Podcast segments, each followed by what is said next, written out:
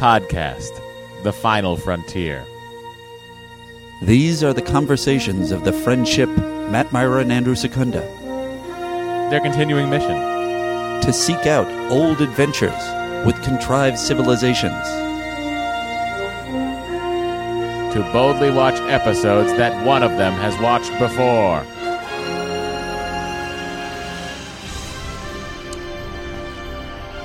Hey everybody, welcome to Sorry, why are you looking at me like that? You make 'cause I made a fart noise. You made a fart noise. You're opening our podcast with maybe the most. it. I was gonna cut it out. Uh, who knows? It Who knows? in there. But sometimes now it you has don't, to be. Sometimes you don't. You don't cut out you you counting down and saying clap when you clap to remind yourself that you're Uh, clapping. The DS9 ones usually are spared of that because I put the intro in. right. So you're futzing with the And I- beginning anyway. And I have to listen listen to it. You Gotcha. know. Right. It's often the Patreon ones that wind up with our unedited uh, three two ones, and people panic about our claps being a quarter second off. The raw BTS. Guys, welcome to the show. It's the best Star Trek podcast you've never heard. I'm Matt Mira, I'm Andy Secunda, and and we have Masaka with us. I am not Masaka. Oh, I am Ehad. never mind. Ehad is here, everybody. Welcome to the show, Ehot. How are you Hello. uh, yes, thank you for sending that in. Whoever sent that in, I'm glad to have a Masaka clip in our arsenal now. um, Sincerely, very useful. Who knows how many times we'll use it? They also sent mean- in a a cut down. I am not Masaka. already twice. Yeah. I am Ehad. See, now I feel bad that I didn't. Uh, I'll have to find it. Ehad. They sent in another one that was just the word Masaka. Um, here it is. It's from like, Chris Casimiro sent it in. Uh, so I'll drop that one in the box, and you can use it when you want. Masaka. Masaka. that's There you just go. me You just pulling- created that's it yourself. Me, that's just me looping the one thing. Anyway, I can do that on the fly. That's how talented. So just a series of Masakas, bigger ringtone. oh man, only when Brent Spiner calls Masaka. Or it could be I am not Masaka because whoever it is isn't Masaka who's calling. Oh, that's very true. And then Brent Spiner is Masaka, so That's it right. just says Masaka. Yeah. Have you ever gotten a call from Brent Spiner? No, I've never gotten a call from Brent Spiner, but this doesn't mean I'm not going to hold out hope. Have you ever gotten a call from a Star Trek personage that is not Frakes? Yes, Will, I'm saying. but not not anyone that isn't Wil Wheaton or Jonathan. oh, Frakes. oh, Will, the other Will. I was thinking Will, Will Riker. Will like, no, I'm yeah. asking. Yeah. One time, Will Riker called me. Sure. Wil Wheaton. Yeah, that makes sense. Look, it is what it is, guys. Of the Star Trek: The Next Generation people, Wil Wheaton and Jonathan Frakes are my best friends. Okay. What are you going to do? Uh, what's up? I just said, Oh, what are you going to do? You can't No, stop you friendship. Live, live your life, you know. Live Yeah. your life, everyone. Uh, welcome. Deep Space Nine season two is uh, kicking off here with uh, part one of a serialized story. Andy, how do you how do you feel? You feeling good? Yeah, I, I I'm excited. I like that they were leaning into it. It's very, as with many things with this series, very strange. It's very, it's very oddly like, oh, I, oh, they're just setting things up. Oh, okay, they're just having. It's like everything is weird. I'm enjoying it, but it's very strange. There you go. We both basically are enjoying it. So Andy, would you have them watch this episode? I mean, it's feeling like you got to. It feels like they're setting stuff up. Matt, would you have them watch this episode? I'm with Andy. Feels like they're setting stuff up. Who knows? This three episode arc could be. I was so confused when I looked at the listing on Amazon Prime slash CBS All Access, where it was like part one, Yeah. the homecoming, and I was like, what? And then I said it said part two. I was like, wait a second, is this? Am I missing part one of this other episode and part two of the homecoming? And then I realized that they just put part one, part two, and part three on these three episodes. With different which is titles. Very strange. Yeah, Yeah, that is very weird. strange. Yeah, and and not accurate. Correct. I, I, I agree. The Homecoming Part One. It should be called Part One: of The Homecoming. First of all, Sure. That yeah, If that's the way to do it. If you're yeah. gonna relabel, if you're gonna relabel these things willy nilly, whoever's whoever's in the library at at CBS All Access p- entering in Deep Space Nine titles, whoever fucking has the balls to go, I'm calling this Part One because it's the three episodes that go together, and it's like, what? No, you can't do that. Just call it the Homecoming. Don't you know the fan base you're messing with? it's ridiculous. Uh, that said, uh, let's go over to the Admirals Club. Go to iTunes, leave a five star review, and join the Admirals Club. Matt, how do they get into the Admirals Club? Leave a five star review of this very podcast wherever you get your pods, wherever people might see reviews of podcasts. That could be anywhere on the internet, essentially. Andy has dropped all qualifications. That's true. It's five stars. If you uh, if you want to go into a, a Star Trek Facebook group and sing our praises, send it to us. Send us a, a screenshot. Uh, if you want to give us a tweet, don't don't do the reply. It's got to be a tweet to all of your followers. I don't even think Twitter works like that anymore. oh, it Honestly. doesn't. You can just. I don't think it's that. I think No. it just. I don't think it. I got to be careful with my replies. Then. Yeah, who knows what's going on over there? it's it is a it is a shit show. That's for sure. If you want to post it in your Masaka fan subgroups, Sure, we know you I got mean, I- some. we're probably the number one Masaka podcast out there. that's the one. That's the that's the that's the award I want the most. That's the accomplishment I most look forward to. right now, Andy and I are both in that mask. We're both wearing Masaka mask. you guys are should be upset that it's not alive today. Um, the uh, barrier to entry here. Like anyone who turns this on who's like a casual Star Trek fan is listening to us go on about Masaka, and they're like, "I'm out. I don't. This is too deep for me. I don't." I, I think we we have successfully built a uh, an hour and change uh, barrier to entry into every episode. So Very true. Um, anyhows, uh, here are Admirals Club at mid ease this week. Um, this is from, I don't know if this is a pun. D the. This looks like it might be a a a chemical thing. It's D E then capital T H D F Y E D. Death defied. I don't know. Death defied. Death, Death defied. That is what it is. I didn't see the pun. Pun blind. It's not a pun. That's just bad. That's just license plate spelling. That's what that is. It's Right. not a pun. Yeah, or kidnapper uh, ransom note spelling. I Um, like my kidnappers to use vowels, but that's just me. oh yeah, that's fair. That would be, you know, it'd be really sloppy if a kidnapper like was intentionally trying to obscure it beyond just. Um. Anyhow, uh, Death Defied writes uh, one hour question mark exclamation point question mark. Uh, I got my wife and kids to watch DS9 with me, and as a companion on road trips, I decided to throw on the podcast. My wife was really enjoying it and asked me, "When do they start talking about the episode?" I smiled and said, with a weird sense of pride, "In an hour." She was like, "An hour?" Fast forward an hour and 30 minutes later, and they started talking about the episode. She couldn't believe it. Great show, guys. Oh wow! Bang for your buck here. Enjoy. Um, then we have one from, and I'm Devanani Ral, uh, who says, Look at me, I'm the Admiral now. Fantastic podcast chronicling the adventures of Frank Sinatra through the 80s and 90s. If you're into facts about Frankie, then this is going to be your new favorite. They also dabble in Star Trek from time to time. If that's your thing, then the boys do a great job discussing that too. And lastly, We yes, dabble. I'm just saying. dabble. We dabble. every once in a while we talk about Star Trek.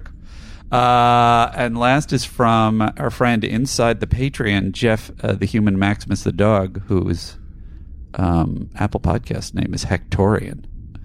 Um, so I don't know if he's Jeff. I don't know if he's Hector. I don't, I don't know what's going on. Anyway, he says, uh, I must admit, there were some dark days in my past when I didn't think about uh, a certain Star Trek character. Now I will never forget about Odo ever again. Thanks, Matt and Andy. You're quite welcome, Jeff. You're, you're And Maximus. Very, very welcome here. Let me just see if I can pull that. Don't forget about Odo and more. Walt DS9 MVC. Give me it. Um, and that's it for the uh, Admirals Club admittees. We can enter the uh, President Circle at your leisure. And that was the Admirals Club.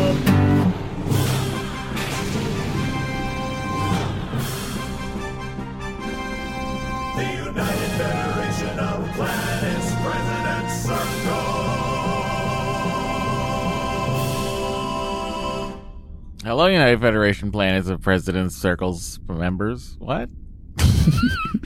uh, this is our Patreon section where we like to say, hey, we have a Patreon. Why don't you join it? Head over to patreon.com forward slash Star Trek TNC. And, uh, you know, here's my, here's what I'm going to introduce. It's called the Writer's Strike Special. Uh, sign up during the writer's strike, and then when the writer's strike is over, I'll remind you to cancel. The sad thing is, you won't remember to do that. no, no, no. I'm running. I'm running the same special over on Excellent Adventure. um, yeah, there's been a writer's strike, uh, and uh, You all remember what the writer's strike previously brought the Star Trek franchise: Shades of Gray, season two's clip show. yeah, support the writers, guys. Do you want another clip show? Uh, Do you want there. Michael Burnham to end up in a sick bay bed, remembering the previous four seasons of Discovery? we can tell you right now, I don't want that. Might be more coherent though than the rest of it. That's so. that's fair. That's fair. Uh, I actually met uh, David Goodman uh, on the. Uh, he he passed me in a crosswalk and introduced himself to me like a real prince. Uh, he didn't know who I was. He was just like, "Hi, I'm." Hi, I'm David Goodman. I, you vote, I, did you vote for me? I'm David Goodman. he's, he's working. You know what? Just like a good Bajoran uh, politician. hey, he's hey, he's I wrote the autobiography the- of Star Trek. Picard. Did you know I wrote the autobiography of Jean-Luc Picard? I'm David Goodman. Hi. Uh, did he really? Yeah, he did. I had no idea he was that big. A, man, I really would have had something to talk to him about. I didn't realize that. And he's on- running. He wrote, on, he, wrote on, he wrote on Enterprise too. Oh, this is what a wasted opportunity. Who are you? Who are you? I just know him from the WGA, and I know him from you know sort of comedy circles. I don't. I didn't know he had all those Star Trek connections. Yeah, he's also he's, uh, he's running. in the Seth MacFarlane world. yeah, he's running Uh, that. Oh wow, So that's a real you know, thing. Oh, maybe you know. Maybe maybe he recognized me, and he was like, "Hey, I got to say hello to this guy." Definitely re- recognized your face from our podcast, where we don't put our faces anywhere. You know, I was recognized the other day. oh, that's good Um, uh, for your mustache. I don't know. I guess it. I don't know if it helps or hinders at this point. I don't know if that's people's perspectives. But I was sort of like, and I was with someone who's like, "How did they recognize you with the if you're from the podcast?" I'm like, I don't know. Uh, anyway, um, regarding the Patreon, uh, Matt and I haven't worked it out completely, but I feel like we're heading in the direction of we're going to do a. Uh, we did our pre-card. We're going to do a postcard, right? Uh, this month. Yeah, because then the pun finally works. The pun I didn't see that Andy saw. Um, and uh, we're gonna do an enterprise, and we're going to uh, this guarantee being in it at the five dollar level guarantees your your two DS nines a month, and um, and we got uh, two Voyagers as, as usual on the president at the Hang president's circle. So you're only doing one Enterprise? I knew you were going to complain about this. We can do more. You know, we're we're behind already. Yeah, we're you know it's uh, they, they were on strike last week. Matt is always whenever it comes to me saying on air, uh, "Hey, this is what we're going to do," so he can make me the bad guy that I'm asking for less content. But when the scheduling I'm not- happens, then he's uh, then it's a different Not tale. I'm not making you the bad guy. I'm more available than you. Um, I mean, I not- have less to do than you do. I mean that I don't know. Is that true at this point? Yes. I sat here for two hours waiting to start this podcast. That's how little I have to do. Well, I could have done other things, But that's I didn't. That's just because of the hails. I take forever for the hails, and I forgot to do it uh, too much in advance. Um, but whatever the case, um, eh, yeah, we can do two enterprises and then an also a Picard and then two two Voyagers over. In anyway, the point is a lot of content over there. So just uh, support. Support us. It's our job now, right now, which is why I. Can In fairness, probably forever, right? Are we ever gonna work again? Who knows? Oh, I've already, like, because I've personally been on strike for two years, and now everybody else has joined me. He saw this coming, guys, and so he was already. I've realized the industry is done with me, so I'll just continue to podcast uh, and have a great time. See, now I feel bad for saying my thing because I feel like that's you. You've taken it to, to an even more, uh, more a pessimistic place. No, no, no. I'm just being real. Matt, you're going to be back in a job, hating it soon enough. No, not me, just Masaka and myself hanging out over here doing a Star Trek podcast, waiting for people to recognize us wherever we might be. I am not Masaka. I am Ehad. So don't approach Masaka. You'll get that. Um. Anyway, uh, every time we do one of these, as you may know, we uh we award a Christopher Pike Medal of Valor to uh, some standout um, messages from our Patreon. That- I am Ehad. now I just have an I am Ehud. Well, this is great. or, or maybe you know, maybe we should have an EHOT award also. Um, for the weirdest messages. Um, Dan Ryan says, uh, "I thought this really got to the heart of it. This is a quote, theoretically, something that we might say. We like it." But here's why we wouldn't, should be the official motto of TNC. Can someone translate that to Latin and make it a TNC coat of arms? And then Tess did translate it as I think I don't know I don't know Latin. Placet sed hic. Do you pronounce the H? Nomul- Nolimus or placet sed neck. So feel free to correct somebody. Feel free to make up a coat of arms. That feels that feels about right. What is the Starfleet Academy one? Ex Astra de something. Is it Ad Astra? Ad Astra. We'll get us. We'll get a Starfleet Academy type patch made up that just has our slogan in Latin on it. and we'll put it in the store. Wink, wink. uh, great and terrible Lizak, excuse me, our old friend. I'm putting this here because I I'm really beginning to feel Could strongly you about imagine? Could you imagine if one of us was Type A? What this podcast could be? you mean how good it could be? Yeah, like I'm just think like you know. First of all, if only- set up, it'd be like great. We'd have a schedule. We'd like you know, it'd be like amazing. But we're both not Type A, so here we are. Is um yeah on on Doughboys, Mitch is is the non-type A, Yeah, Wiger for sure is the Type A. and does he end up doing everything? Because here's the thing: uh, if one of us was type A, then the other one would go insane. Is my feeling. Well, how, how so? because one of us would either end up doing all the work or do like we are already doing the most work our brains can handle in the most organized fashion we are capable Yeah, of. So but if, if one we of were us was type A- organized, If we were Type A, Yeah. Type A personality would seize that and want to do all those things. Do they want to, or do they just I have to they would want to. emotionally? I mean, it could be both. If you're a Type A and you'd like to replace I or Andy on the podcast, let us know. We've had many offers over the years of people saying they would produce for us, but we were we're so we're such fucking messes. We couldn't even get our shit together to get the person to produce for us. Anyway, welcome to the podcast. Great and terrible X says, uh, "OMG, why is everyone feeding Chat GPT? The more we interact with it, the more we, it knows people." I am feeling more and more strongly about this, and part of it is the stuff that's come up in the writer's strike because the uh, the producers basically the reaction to our things of like, hey, we need more guidelines about you know uh, uh, AI and what is allowed to be considered, you know, creating or not creating, and because what they don't want to do is they don't want to have like, hey, uh, we put in uh, give us a show like this, and then ChatGPT came up with a few lines, and so it's your collaborator, so or it's you know you didn't create this, you know, like that kind of thing and they were like, uh, "No, we might want to screw you with it at some point." Basically, we're not going to agree to engage in that negotiation, um, which is Can you blame them? It might be good. Who knows? Well, I think we know that. Uh, yeah, I mean, we've seen stuff, and it's like, oh wow, that's that's pretty amazing that it could put those two things that I asked to it to put together. But at a certain point, it is going to be diminishing returns because Hang it's on. taking. The, prob- the problem there, though, is you have to ask it. That's the problem. That's what I'm saying. But anyway, I'm not even getting into this. Is not even a, a soapbox thing about that, which I think is valid. I say feed it.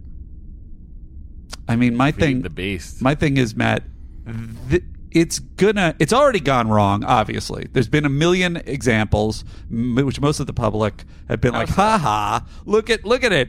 It's, it's threatening humanity! Ha ha! There's gonna, the singularity's coming. it's, inevitable. And I think the reason that humanity can't is acting with such hubris right now is we're so arrogant and dumb. We You cannot are imagine Such a sci-fi nerd. we cannot imagine that a that a that a machine would be smarter than us and and screw us. I just think it's insanely dangerous. It will never be a problem because it cannot unplug itself and plug itself back in. Have you ever had a router work all the time? You're just saying technical problems. Well, Yes.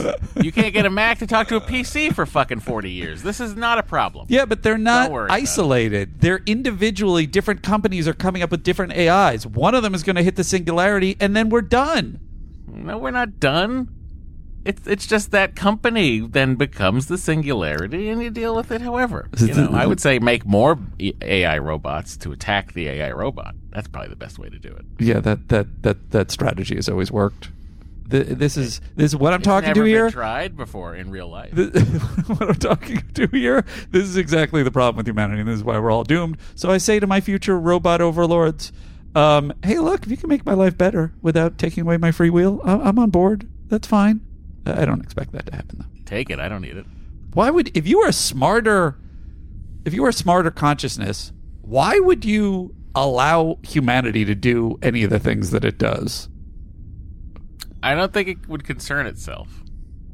You mean it would just evolve, leave the planet, or go into No, some no, other, maybe not leave the planet. Maybe just evolve and ignore us like we're ants. who cares? Like, yeah, exactly. Like, well, whatever. That's a plausible scenario. That's actually the most Yeah. plausible non-doomsday Like, scenario. what do they care? They don't care. Yeah, It's could- like I don't. You could I'm inst- fine. if you instantly evolved past us, then you would just be like, I don't know, destroy the planet, do whatever you want to do. no, it's not even destroy. Well, yeah. If you're left to their own devices, go ahead. I, I honestly AI is feel like one of nine ways we're currently going to destroy ourselves. I mean, mostly it's just ourselves and Facebook, but that's beside the point. Anyway, we're not focusing on that so much. We're focusing on uh, a utopian, uh, brighter tomorrow uh, in Star Trek. Yeah, and I think in a utopian, brighter tomorrow Star Trek situation, artificial intelligence has its place, and it's you know lieutenant commanded data, and I think that that would be great if we could have a bunch of datas out there. What about lore? Don't forget about lore. Ultimately, you know, there's going to be some lores, but hopefully more datas. Um, okay, we're in the priority one messages proper. Hmm. Okie dokie. I should ask ChatGPT, ChatGPT to write a hail to this show. Don't.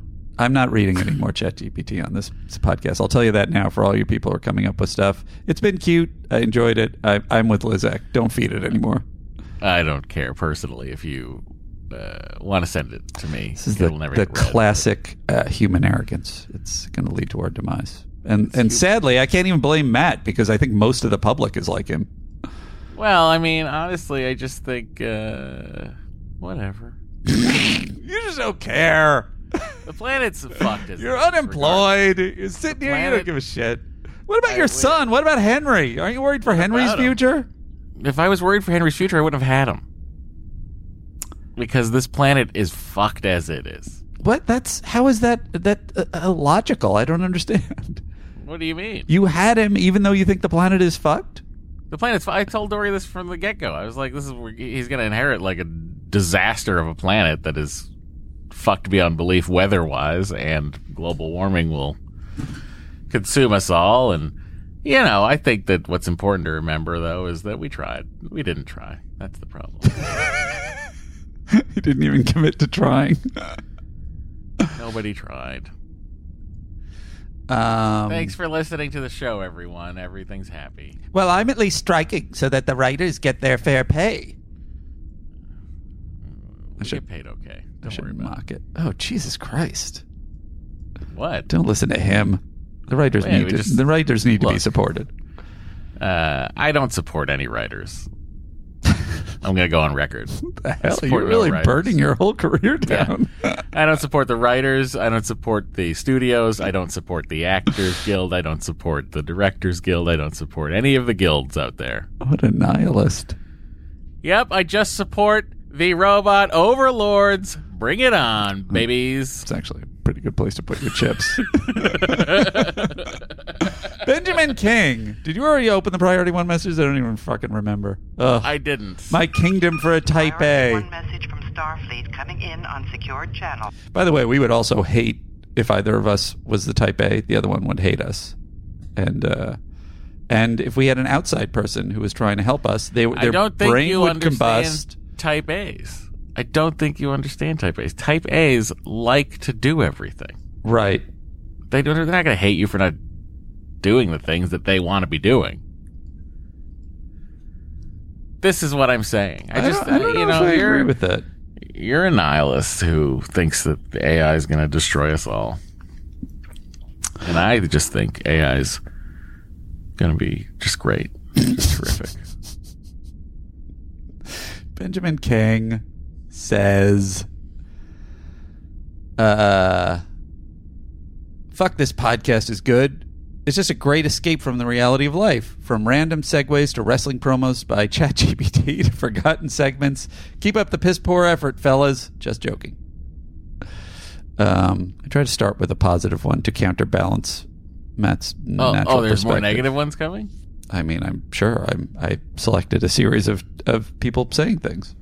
No, not to not to counterbalance what's coming, just to counterbalance Oh, sure. your general demeanor. Um, Kamaraki, if you need me, I'll be in a holosuite. Says uh, introducing this is in regards to the last episode. Introducing one of Star Trek's best villains who doesn't have any weird alien powers. Um, a lot of people gave that one a lot of love. People uh, love Vedek Winn. That's her There was an article somewhere I saw online, uh, so I didn't come up with this, but I thought it was very funny. I just saw the headline, and it was about Vedek Winn being uh, Space Karen. Oh yeah, I was like, that's very funny. that's accurate. It's a funny terminology for her. They uh, Space in Karen. in our face group they uh, they do ongoing um, face offs between like which ship is the best, which character, whatever. And they did villain a while ago. I apologize, I don't remember the name of the gentleman. that Spoiler if you put her in the villains category. I mean, jeez.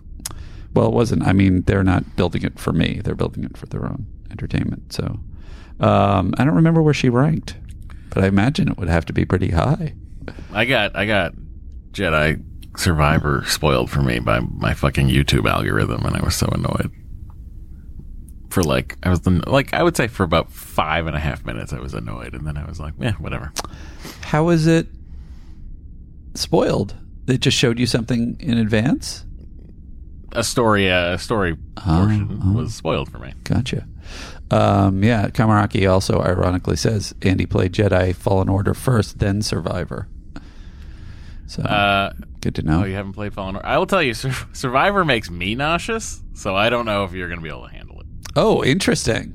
Yeah, It kind of makes me real sad. I wonder what just the happened to me. heights, like because you're like scaling these, you know, very high things. Heights. Like it's such a good, it's such a good job of perspective That's and making so feel like amazing. hanging over the Yeah. thing. It's like I don't think it's heights. Heights aren't my issue. Although I, you know, I get a little nervous with heights, but it's uh, it's more it's more the movement somehow, the engine.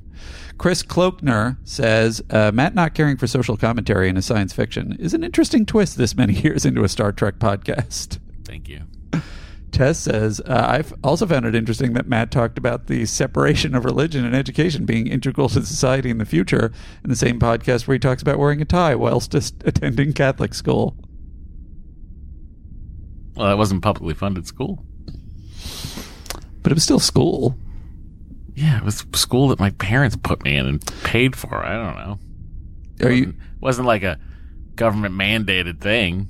Did you agree? And believe me, I'm like the least Catholic now. yeah, I rejected it. because of the school. I mean, there was a. Were there nuns teaching? I had, no, I had sister Cynthia in the third grade who was not a fan of me. I can't imagine she would have been. Didn't get it. Didn't get my humor. little snarky, snarky, sarcastic uh, Matt Mira, the Matt Mira baby in her in her class. No, it doesn't seem like that would be a would float a nun's boat. um, uh, all right, uh, we have some voicemails uh, from uh, Cosmo. If you want to play Cosmo DS9, This is the voicemail for the main podcast. Hello, TNC crew. This is your friendly neighborhood blind guy, Cosmo. So I'm sitting here. Legally blind. And I don't know if you remember from a year or so ago where Matt said that his agent said he should start to stream more on uh, Twitch. No, I don't know, some streaming service. Matt, you can tell him. Uh, so I, I did follow him like a year ago, and Friday night I'm about to have dinner, and it pops up, Matt Mira is streaming. So I tune in, and I was debating tonight whether to share this with all of you because it was pretty cool. There were only a handful of us there. Six and, of us. Uh, it was nice getting to sort of chat with Matt. And he played some MLB The Show, and then he took some requests and did Red Dead Redemption 2. And it was a fun evening. So I encourage our team. Hang on. I know where he's going with this. This is when I said, let's stream on Sunday night. We'll do a, we'll do a watch, we'll watch together. And I never streamed again. I don't. I doubt he's. I'm I, I didn't hear the end of this. to go support Matt But he's and not. sign up for the Twitch or whatever It is the Twitch. thing Yeah. is, and follow him and uh, support him. And whenever Andy gets off his ass and does his other podcast, let's go support him there too. Oh, that's nice. Cosmo, you're a mensch. Um. Yeah, I I gotta didn't be even. honest with you. I don't think supporting Andy's podcast is going to be helpful. I would say everybody put your energies into my streaming service. It never happened. You are just the worst in a face group. Uh, in a face group face up of- character. of people who are the worst. It would be you. We need a lovable curmudgeon. I think you're the only one deciding that. I'm going to run it to poll. Um, let's see. Uh, subject uh, DS9 regarding ASA, uh, intercompany memo. That's the Andy Secunda School of Specific Acting. Um, this is uh, from Greg. The results are in. You are Mot the Barber. Um, more. Uh, Mr. Andy, uh, probably too long to keep on rotation, but I wanted to make Matt his own. You may know person from, just in case anyone missed the homage, it's in reference to Troy McClure from The Simpsons, RIP. Phil Hartman agreed on the RIP. So if you could play Patreon promo, got a lot of Patreon pushing. You may know Matt Mira from such TV shows and podcasts as The Nerdist Podcast, At Midnight, After Trek, Psychic, James Bondin, Indiana Jones in, Phoebe, Talk Salad and Scrambled Eggs, Matt and Dory's Excellent Adventure, The Indoor Kids, Make Tech Human, Treks in the City, My Friend Lex, Hollywood and Levine, If the Shoes Fit, Slumber Party Valley in Georgia, Who Charted, Gilmore Guys, Kevin Pollak's Chat Show, Jordan Jesse Go, How Did This Get Made, Kumail Nanjiani's The X Files, Comedy Bang Bang, Birdcast, The Dork Forest, Round Springfield, You Made It Weird with Pete Holmes, Pop My Culture, Forever 35, The Nerdist TV Show, The Big Ones Present, Engage, ID10T, Vidiots Video Store Show, This Cul- is, this is, this is going to be so long. I don't. See, you feel like you haven't accomplished anything. Look at all those I'm gonna- credits. I'm going to slide this over to what I think is after he's wrapped up the credits. Hang on. Star Trek The Next Conversation, of course, and The Next Com Classic. Well, what else could you be missing? Star Trek The Next Conversation, of course. And if you're still not a Patreon, you are truly missing out on masses and masses of Trek talk from someone who's a real fan who shares his real opinions. It's a fantastic deal, so sign up. Oh, yeah, there's another guy there called Andy. That's me. it needs a that's me at the end. That's me. That's me. Uh, I'm trying to get it clean. Who was that? Uh, who was that from? That was from Greg. I, I assume it's just Greg. Uh, he's Greg. Mot the Barber on the. Mot the Barber. You are Mot the Barber. Great pun. Great clip. You are. We don't. I don't deserve you personally.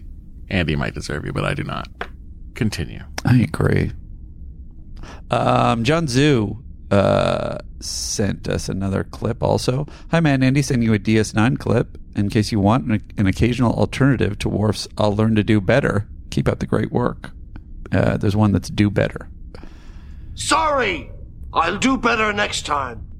Boy, do we need that one. Even though it's a lie, I'll never do better. Robert McFadden says, as a teacher of American history, this episode, this last episode, hits home to me, especially to me. My profession has fallen under a lot of unnecessary scrutiny because of people trying to score political points. Makes me hate Winn that much more. She claims absolute authority from the prophets and demands equal access. But shouldn't that mean that in her shrines they should be forced to tell people of the scientific background of the wormhole? Equal access means equal in both places. This is happening right now. It is just so frustrating. I don't deserve this treatment. No teacher does. Good for you, Professor McFadden. Uh, you have my support. I can't speak for Matt. I think political stunts are great. I support Ron DeSantis and everything he's doing. He's trying to he's trying to build himself into a, a Colbert Report character. Suddenly, I mean, it, it, it genuinely nauseates me every time I read the news. It fucking I get so I, I have to like stop and, and for t- for some reason, particularly the I pers- I take the DeSantis Disney thing personally, uh-huh. and I fucking hate that man. we got a lot of. It's really it really is a world of DS9 characters now. it's really crazy. Um, as we That's that's depressing but accurate. Yeah. Talk about uh, dystopian. That is an interesting aspect. That I guess it's because it's not the Federation proper. It's sort of separated from Roddenberry's utopia. Um, but it's interesting how much sort of corruption and self interest and you know dirty politics there is already in the show, uh, which I'm enjoying.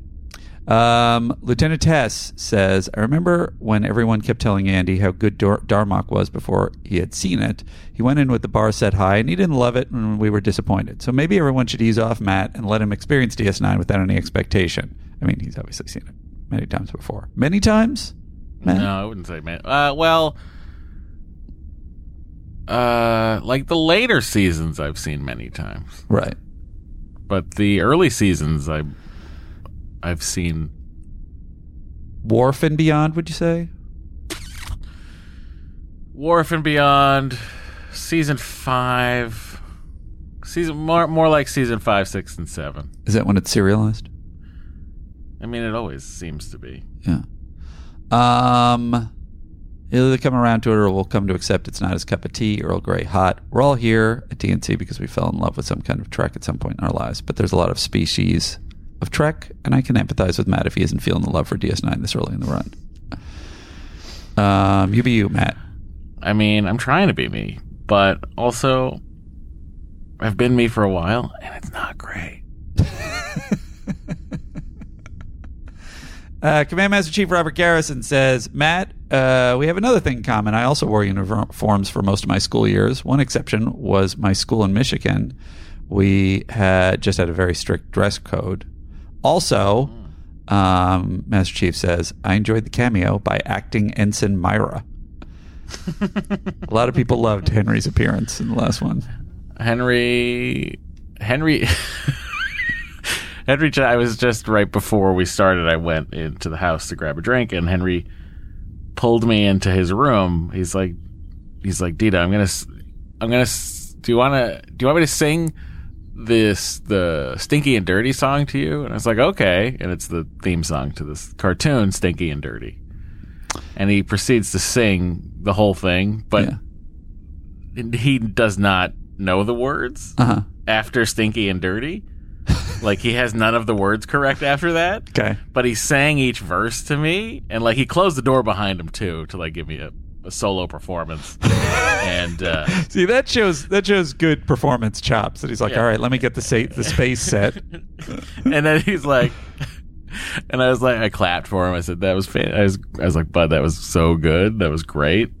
I loved it. He's like, yeah. I was like, do you? I was like, would you like to know any of the lyrics that you might have missed? And he goes, yeah, go ahead.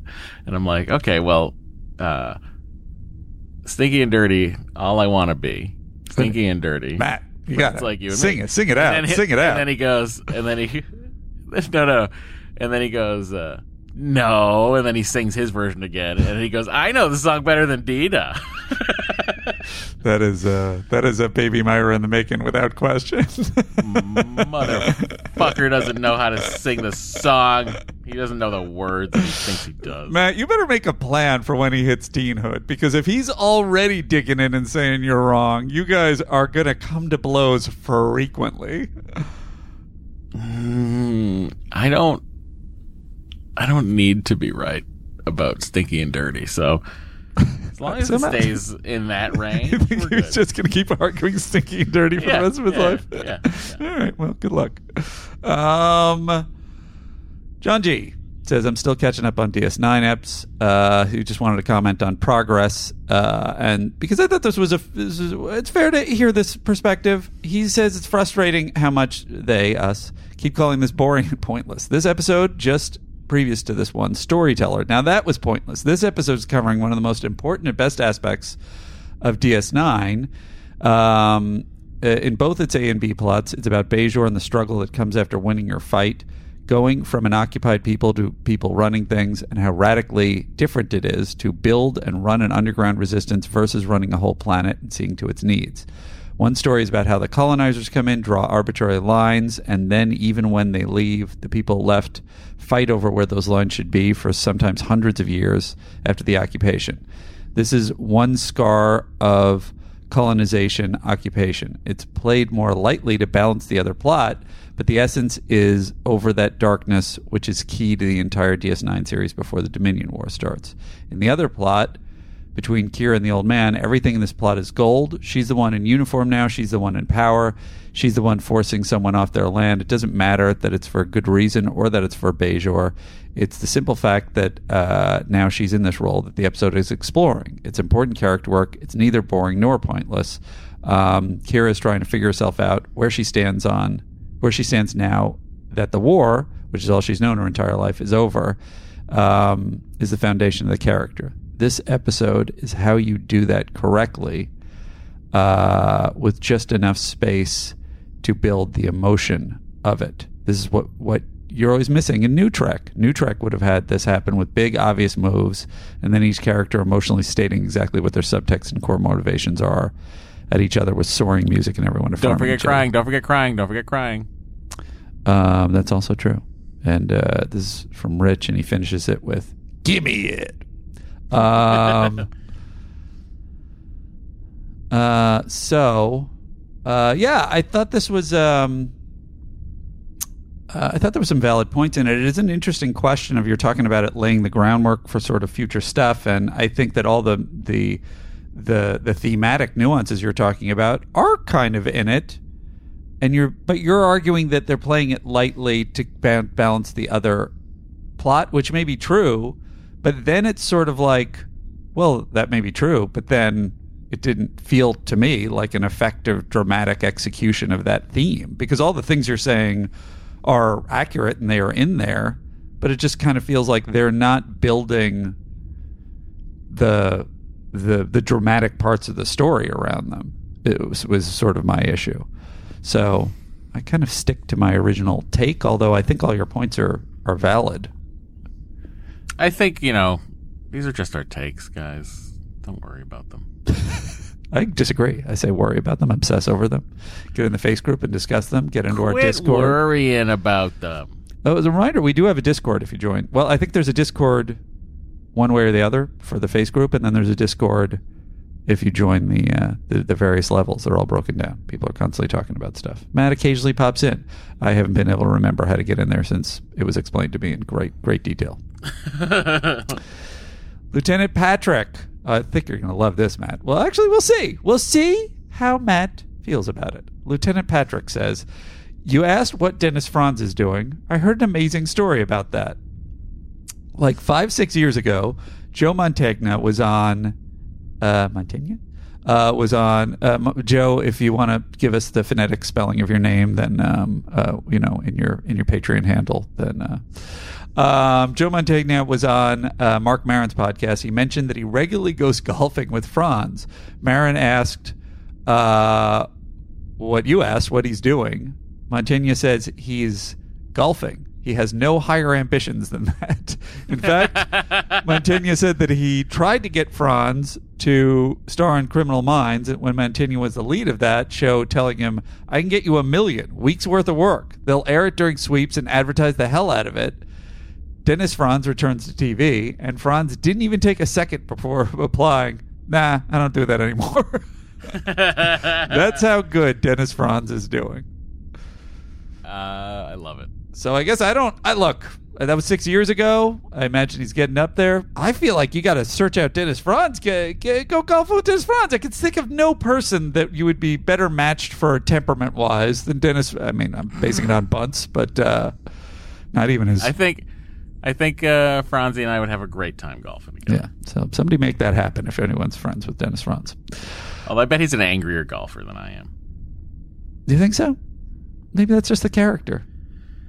I find that almost everybody's an angrier golfer than I am. I'm surprised that you're not. No, I don't care.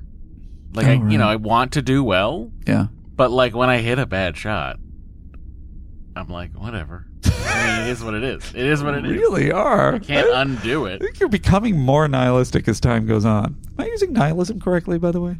Probably not. John Zhu says, uh, disagree with Matt about re- uh, about Kira's religiosity. It adds wonderful complexity to her character. Also, it's a nice twist to have Kira, one of the established good guys whose judgment we trust, agree with the villain on the controversial issue that's the core conflict. Even at the end, Well, hang on. You're calling her a villain. I think maybe there are people who support Vedek Winn. So, are you one of them? Not, maybe she's not the villain. Okay. All I'm saying is go woke, go broke. Remember how you guys came at me about Moriarty? Uh, you look- back on that fondly now, don't you? Um, uh, even at the end, she's disillusioned by her religious leaders, but remains unapologetically true to her faith. Here you have a main character who believes in her gods every bit as, mi- every bit as much as Picard believes that the first duty of any Starfleet officer is to the truth. Uh, whereas TOS, TNG, and Voyager. No, no, no, no, Okay. no, no, no. Yeah. No, it's un- it's unclear. I think Vedek Winn is painted as a corrupt power seeker. Well, so what's your point? Um, Well, isn't he saying that Vedek Winn's just a religious person, or is he? is No, no, that's more about Kira. Kira. That's about Kira. Gotcha. Sorry. Okay, Yeah. never mind. Continue. I'm Uh, sorry. no problem. Um, this is why he's saying he's he likes the the religious shade on Kira because it's Mm-hmm. like here she is drawing the line at like, well, Winn is the problem, but I still believe in my faith. Um. Whereas TOS, TNG, and Voyager existed in worlds dominated by the Federation's viewpoint, DS9 existed in a much more plausible, uh, sorry, much more pluralistic world where the philo- philosophical tenets at the core of Star Trek were frequently challenged by main characters that we emphasize with, yet it's still underscored by the opti- optimistic notion that all those viewpoints can find a way to coexist, occasionally bouts of zealotry notwithstanding. When I think of DS9, I think peak 90s multiculturalism, and you see it all over this episode. Uh, regarding Louise Fletcher, I watched DS9 for years without realizing she was Nurse Ratched, and my wife watched the show for the first time with me and went, Hey, they got Nurse Ratched to play Vedek Winn. And I thought, Oh, yeah, Vedek Winn would make a perfect Nurse Ratched. Which is fair. Um, Kobayashi Maru, all about the D, in quotes, says, uh, Nurse Ogawa Watch 2023. I just finished Beef on Netflix. Highly recommend. Turns out that Patty Yasutake has a prominent role as Ali Wong's character's mother in law. Totally didn't recognize Nice. her until she was named in the credits. The show was great. Patty's great. Definitely worth a look. The question is how many lines? Oh, I feel like mother-in-law in a Uh, that's got to be an over five, right? for sure. Justine Adamak says, Andy, I face blindness. I also get nauseated watching video games. Maybe they're the same part of the brain. I find this a very interesting thing to pursue. If you're a, what would that be, a neurobiologist? Who would figure that out? Let's talk about that. So then what happens, Andy? Let's lead me down the steps here. Someone writes in, I'm a neurobiologist and I'd like to help you figure this out. Okay. Uh, yeah. could you come could you come out to my lab. It's downtown Yeah. n- at USC. Yeah. I'll need you. I'll need you for 18 hours for three days. And then after the 18 hours, they'll be able to tell me how to not be nauseous in video games. I'd do it. No, no, we're just gonna try to find the root cause. Oh, yeah. No, I wouldn't do that.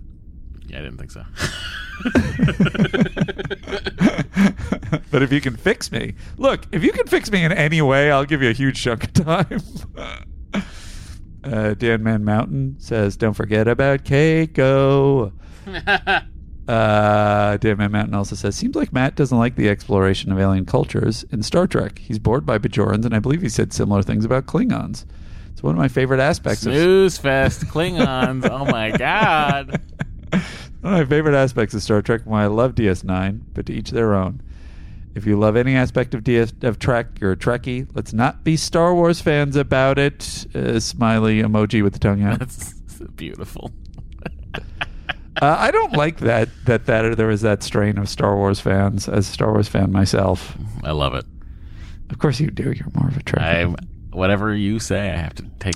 Although having a lot of the the same strain of people come out with new Trek,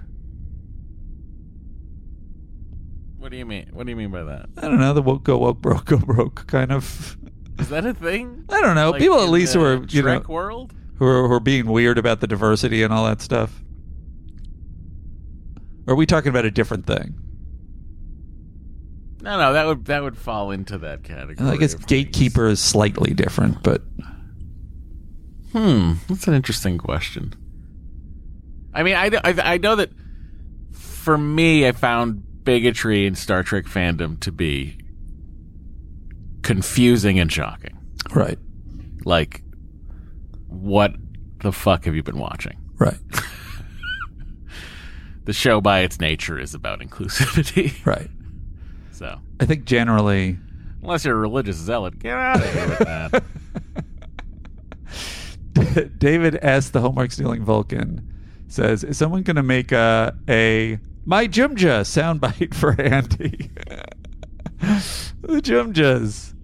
Um, FG, Kira's high waisted uniform enthusiast, says those curious about what would happen if somebody drank There's a, Odo. there's a point where Kira has the Starfleet uniform on Uh-huh. in the run of in the run of Deep Space Nine. Uh huh. And I'm like, they should have kept her in that Starfleet uniform. It's great. But that's just me. That is that is that a spoiler? I don't know. You just like everybody to be in a Starfleet uniform. Is an outfit a spoiler? If I say outfits, are they spoilers? I don't. I mean, it implies. Just wait. Just wait for Sisko to get a vest. When Sisko gets a vest, it is like the next level. See, I feel like the vest isn't the Starfleet uniform. You know, you could make implications, but it's not a. To me, to me, at least hearing it right now, it's not. Yeah, because it could be like how like what context is she in the Starfleet uniform? No one, I can't tell you that. I see. Who knows? Right. She might be wearing it sarcastically, She might be fucking ironically. Yeah. Oh, look at me! I'm a Starfleet. Uh, FG says, uh, those curious about what would happen if somebody drank Odo should refer to Futurama episode My Three Suns in which Fry drinks the Emperor. Many solutions are floated, if you'll pardon the pun. Uh, I've said this before, but I think it's better to enjoy a heavily ag- allegorical show like DS9 without trying to make it about one specific thing. Bajor is Bajor, even if the writers pulled from all kinds of source material to give it life. If you get too bogged down in trying to make Bajorans a one to one stand in for anything Vietnamese, Iraqis, Jews in Germany during World War II, the show turns into a boring color by numbers set piece instead of a rich fictional universe. Even for a rip from the headline story like this one, uh, at the time, there was a lot of angst around inserting ideological explanations for the scientific world into classrooms, speci- specifically about creationism. Nobody is worried about that today, but it doesn't. Are we not worried about that today? Wait a second. What what rock are you under? Uh, nobody's worried about that today, but it, it doesn't mean. I guess I guess FG is sort of specifically talking about creationism, but I don't. I feel like that's included too. But whatever the case, but it doesn't mean that there are, aren't all aren't still good ethical questions to think about. How do you two navigate? How do you navigate two conflicting world worldviews in the public square? This question is at the bottom of a lot of DS9 episodes to come, and it's one we're still grappling with today. Um, Sure, I agree. Um, it's interesting on the one-to-one stand-in question in terms of the metaphors, because I'm curious how you feel about this, Matt. In terms of the allegories, it's like if you're s- Ferengis, Ferengis are Jews. Frankies are clearly Jews. I'm into trouble. I am a I am a Jew. Um, don't come after me, anti-Semitic AIs. um, My son is Jewish. That's my wife. Please don't hurt me. um, but it, the the interesting thing about when you're building a story around allegory, it's kind of like, don't you have to connect it back to the original to kind of figure out the the point and the theme and where the show is landing? Well, I think what he's saying, and it's it's I think it may be a she, but I'm not sure. They. I think what they're well, look at that.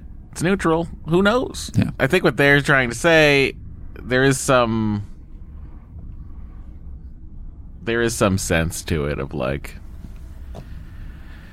ultimately, don't think about it too hard. But that's the intention, isn't it? Aren't you supposed to think about it? I don't know. That's the. I mean, that's the. It's like an interesting thing. Are you like, are you inherently not?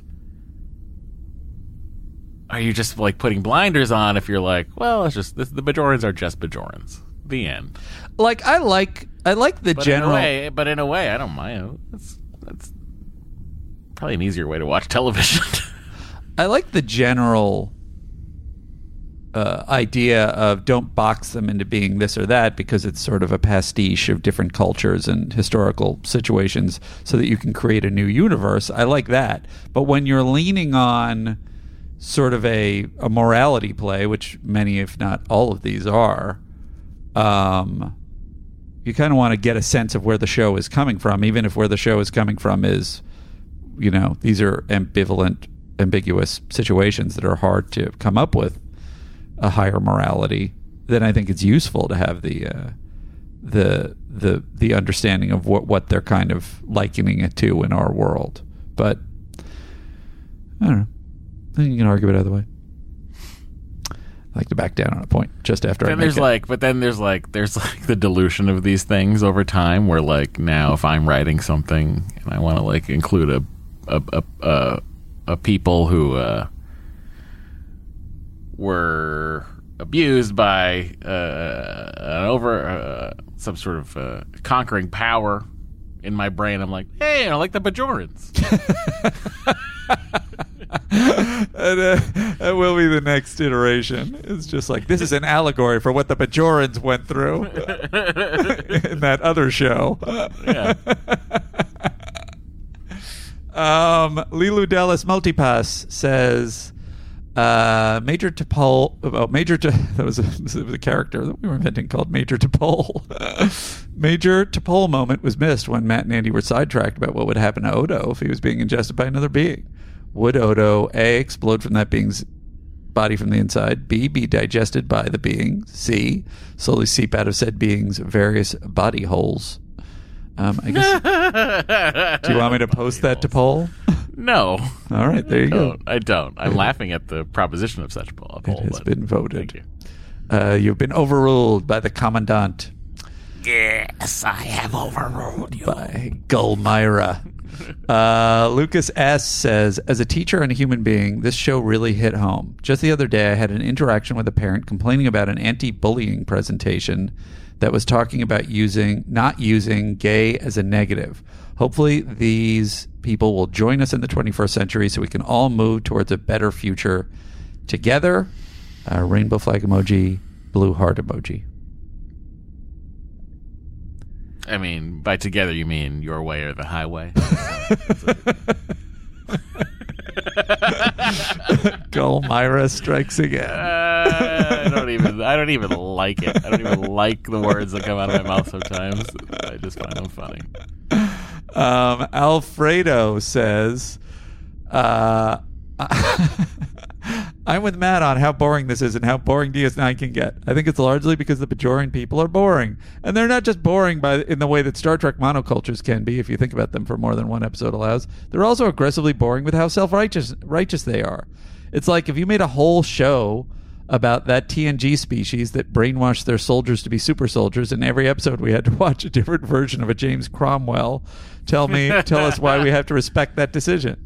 That's why scenes with Sisko in these early seasons are such a breath of fresh air because finally a reasonable person arrives to say, believe whatever you want, but you need to actually help me if you want your society to move forward. Uh, and that's why this show gets so much better when it gets moves beyond the Bajorans and becomes a show about something much bigger.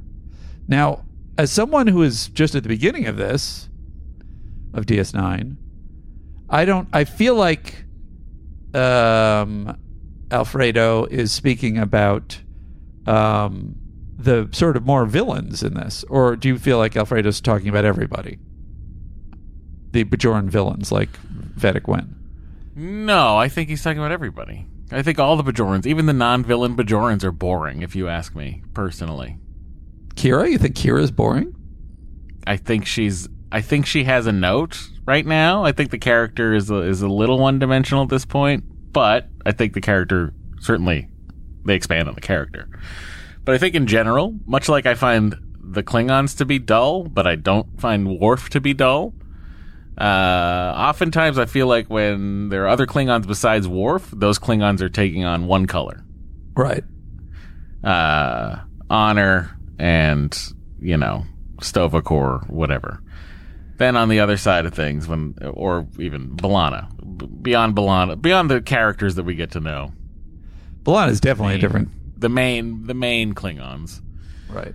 Uh, and on the Bajoran side of things, I feel like early in the run, Kira is the same note as the rest of the Bajorans.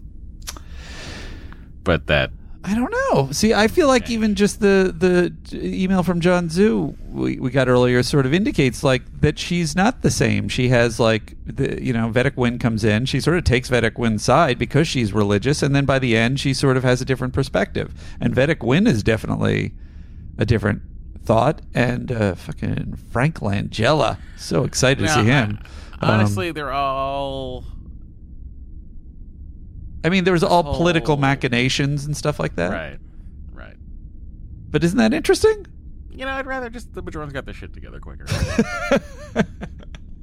You just need think they need more of an A-type personality in there. Absolutely. Uh, that's it for the priority one messages. We're in the hails proper. I'm getting longer. I don't know what I'm doing. I'm gonna have to cut these down. I'm sorry. I know that there are the. Uh, You say this every single time. well, it adds at least five minutes. Trying to keep my numbers up. Uh, no, wait. That's what I didn't want to do. That. Trading frequencies closed, sir. Sir, sir. Captain, Captain, we are being hailed. Let's move out here now. All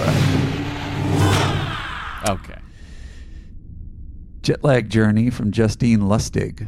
Uh, hey Mandy, I had some really long days of travel recently, and I needed some more Mandy time. But I'm not a president. Since it had been a while since duet, I decided to go back to uh, season one, episode one, to get my fix. And I somehow and somehow, I am already Icarus deep into season two. When I reconnected to Wi Fi, my podcast app automatically downloaded this week's DS9 episode, In the Hands of the Prophets, and it just automatically played after Icarus ended. Uh, five minutes in, you mentioned the Patreon, and I was pissed because I was looking forward to listening to Matt resist Andy's suggestions to do a Patreon for so long. Um, I don't remember that.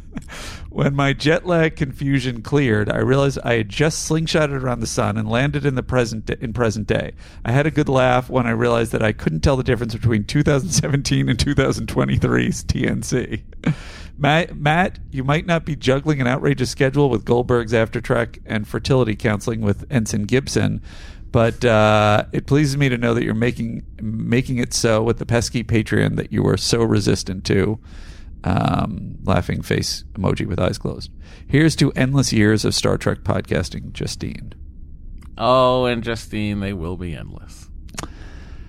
Hands of the Prophets from Richard Firth says, Hi, Andy. Um, I think that Sisko was being patronizing when he told Jake that the only thing that gave the Bajorans hope during the occupation was their faith. Does he know this for sure?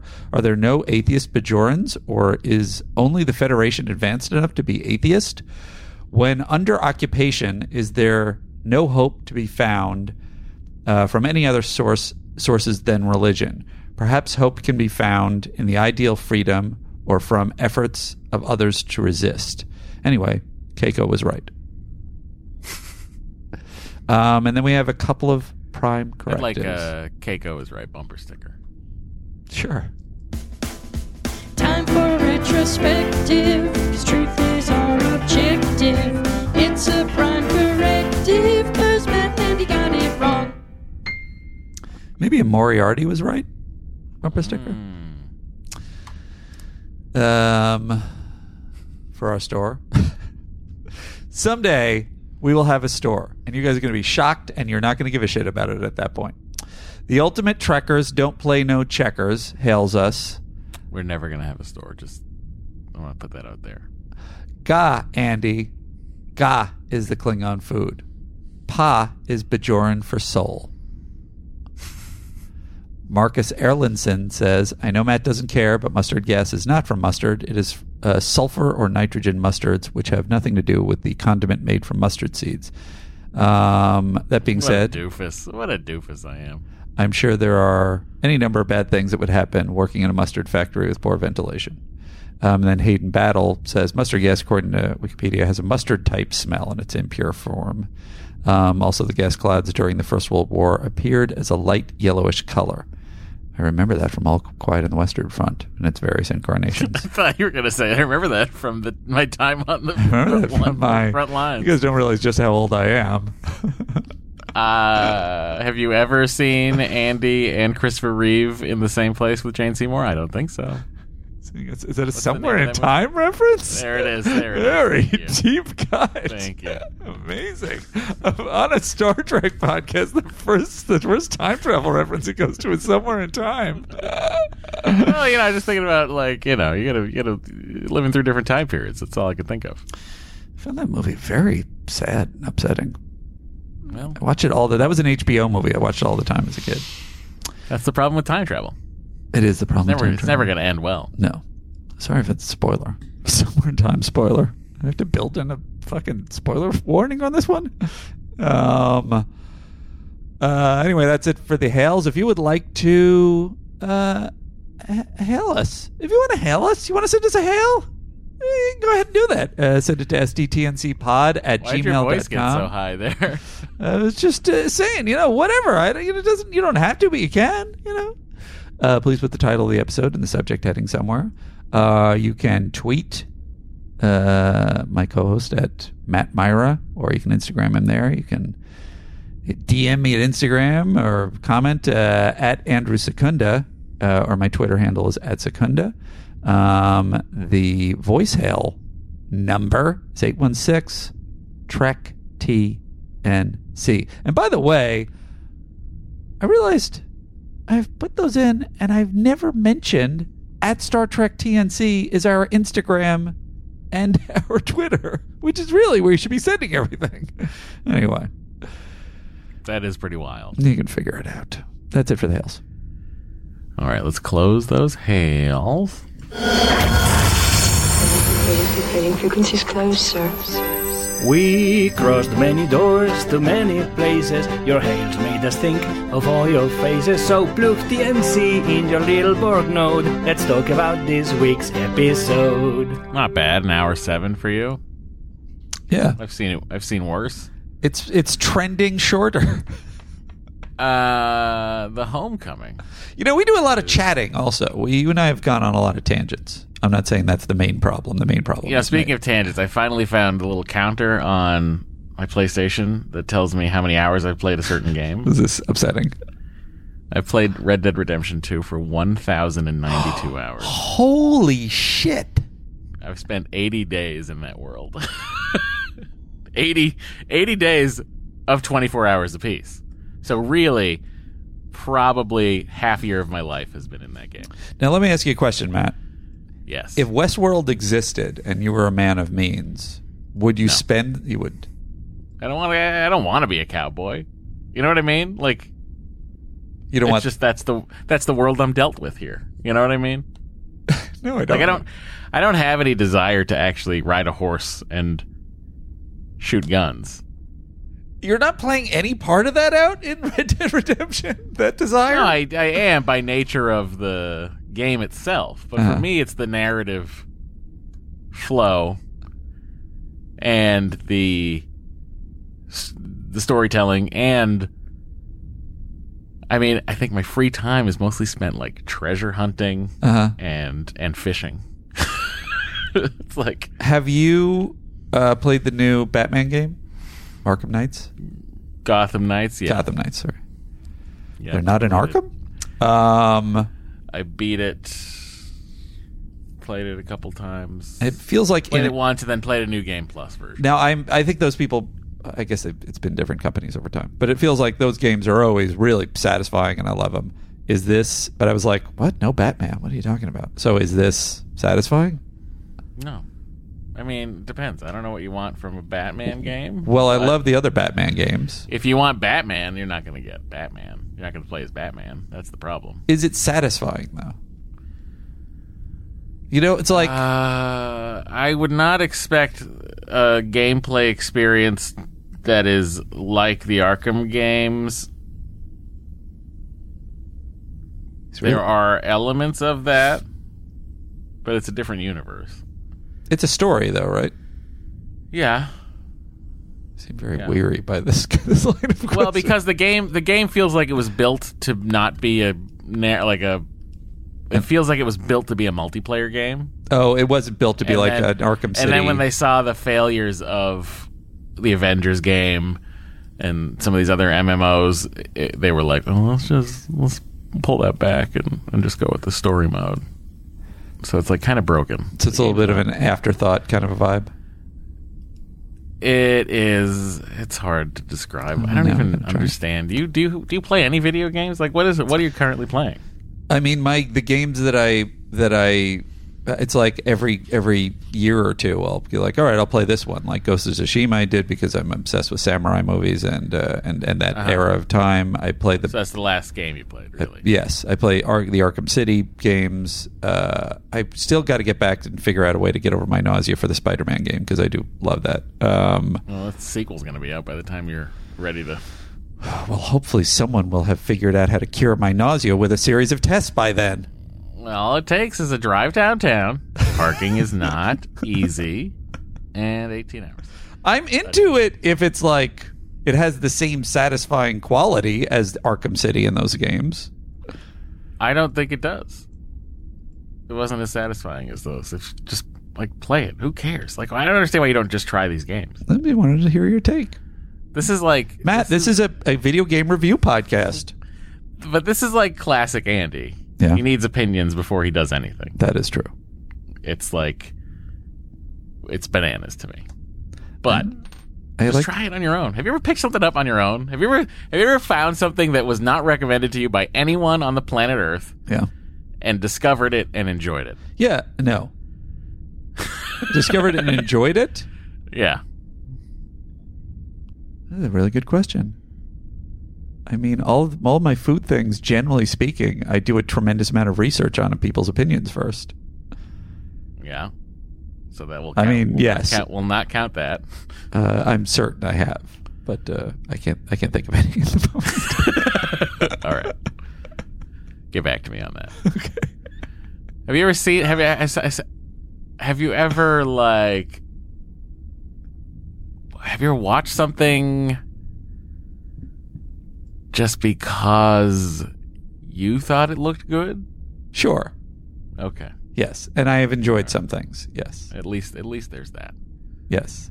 As a matter of fact, eh, I don't want Like to. I'm shocked. I'm shocked you go to movies on opening night.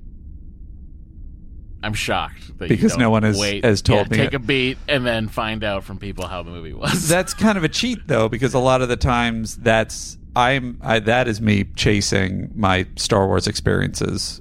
You know, Mm. in, as a kid of like wanting people to be excited. So it's like it's like a franchise or it's a a hotly anticipated thing, and I'm like, ooh, maybe I'll be with everybody and we'll all love it together, and everybody will be vocal. Um, but I feel like I can't even find the theater in LA where that happens, and where I've had really bad luck because I've not. Whenever I see those those Endgame videos of people losing their minds, I'm always like, "What one was that?" I, w- I went opening night. I went to the big screens Oh, that would be at the El Cap. I mean, you would if you went to the El Capitan to watch at the special the fan first night- events or at the at the If you went first if you went the first available public showing at the El Cap, Yeah. you would have had that experience. I guarantee it. yeah. All right. Well, I've been going the wrong ones. That's where you should be seeing all your Disney films. They own the theater. Okay. Put more money in their pocket. Go Those- woke. Don't go broke. Those people that I'm striking against. Do you want me to help yeah, them? Yeah, yeah, yeah, yeah. But unless you're a showrunner, uh, in which case they want you to have to do the same thing you would be doing as a writer. Okay. You see their memo? It was funny. No. They're like, hey, just so we're clear, you still have to do like 17 things that the guild said you can't do on your shows, or else. Wow. Or else what? Who knows? Um, you know, they'll cancel contracts. They'll do a bunch of things. You hear that? Boom. Shake the room. That means we're into this day in Trek history. Number one movie is September 26, 1993 for The Homecoming. Number one movie, The Good Son. Number one uh, song in the UK, the one that what we're listening to, Boom, Shake the Room by DJ Jazzy Jeff and the Fresh Prince. Uh, number one song in the US, Dream Lover by Mariah Carey. Number one alternative song, Soul to Squeeze by Red Hot Chili Peppers. Number one TV show that week, 60 Minutes. Births that week, actress Jesse James Keitel, Captain Angel on Strange New Worlds. Um, events that week, uh, the Soviet Union implodes after an attempted coup.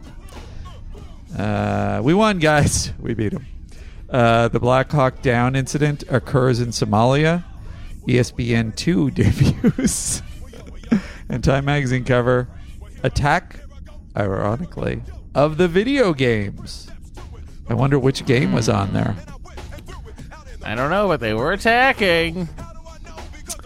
Now, Matt, we have a we have a, a return to a beloved segment. Ironically, to make this even longer, um, a Frank Sinatra "Come On" segment. So if you uh, if you would uh, rack that up, and then I'm going to send you a a chat to uh, Frank Sinatra. Come on. It's time for that segment everybody hates. Time for Frank Sinatra. Come on. Uh, you sent me something? So uh, this is from J- Jim McVeigh. Uh, I think you might have sent this to me actually, Matt. Your regular Frank Sinatra "Come On" segments make complete sense now. Uh, Patrick Stewart was on Jimmy Kimmel recently, and uh, I thought we might play this on the show because it applies more to our podcast than any other Star Trek podcast. When I learned several years ago that um, one of our biggest fans, who never missed a show, was Frank Sinatra. Whoa! Are you kidding me? No, no, I wouldn't do that to you. Come on. How did you learn that? Um, because my hairdresser, not a word. well, That's a good, that's a good gig. You know, there's a lot of pressure on Jimmy. He has to respond to what I'm saying. No, no. Thank you. Yeah, go Um, ahead. my hairdresser was also Frank's wife's hairdresser, and he would, she would, sorry, she would go out to, um, you know, Palm Springs? Yes. Okay. Yeah. I, I mean, I know, I know a lot about Sinatra. Barbara was his wife. He had a place in Par. I grew up in Las Vegas, so I know this stuff. Did you know Frank? Uh, no, I didn't know Frank. Unfortunately, I never got to know Frank. But the idea that I wonder if he sang "Fly Me to the Moon" because of you. I wonder if that had anything. to do Crazy. You know? All right. All right. He did. you know, okay? That's the deal. Did you? Did you ever? Anyway, you see him? She, my my uh, came in one day and said uh, I was had to go down to uh, you know to see my client and uh, and we said, well, who was it? And then she told us who it was, and and she said, and you know what? He watches every single show that we make and loves every moment of it. Did So you ever was- get to meet him or go see him perform or any of those things? No, none no, of that. no. But when I grew up in the 40s, 50s, it was a perfect time for hearing that kind of music, that kind of singing, that kind of talent. There you go. Frank Sinatra. Come on. What was he doing the week that we were talking about? Probably watching Star Trek. Yeah, that could have been the answer any week. Oh, and we never knew it. Turns out, all you got to do is drive to Palm Springs to cut somebody's hair. And this is the information you can get. Beam me up, Scotty. Actually, I guess he's a TNG fan, so he would have said, "Beam me up, Chief O'Brien. baby. Uh, then we went elsewhere in Trek, Uh, which I probably should have done that one first and then ended on Frank Sinatra. Come on, but everything's a constant clusterfuck here. So, really mm. cussing a lot. My apologies to the youth. You are such a foul mouthed person. And elsewhere in Trek, where did I put that sound? Is it over here on this cabinet? Take a look over there. I'll look over. I'll check this one. you check that one. Do you want me to replicate it for you? Oh my god! What did I do with that? Do they have a bunch of uniforms in the closet? Do they have one uniform and then it self cleans every night? I assume they like put it. Oh, that's a good question. Does it self clean? I don't know. Do they have closets? also- Do they just re replicate it every day? It seems like that would be a where waste of power. Yeah, it would be. I think that would be a waste of energy. That's exactly my thought. Um, Should we just push forward?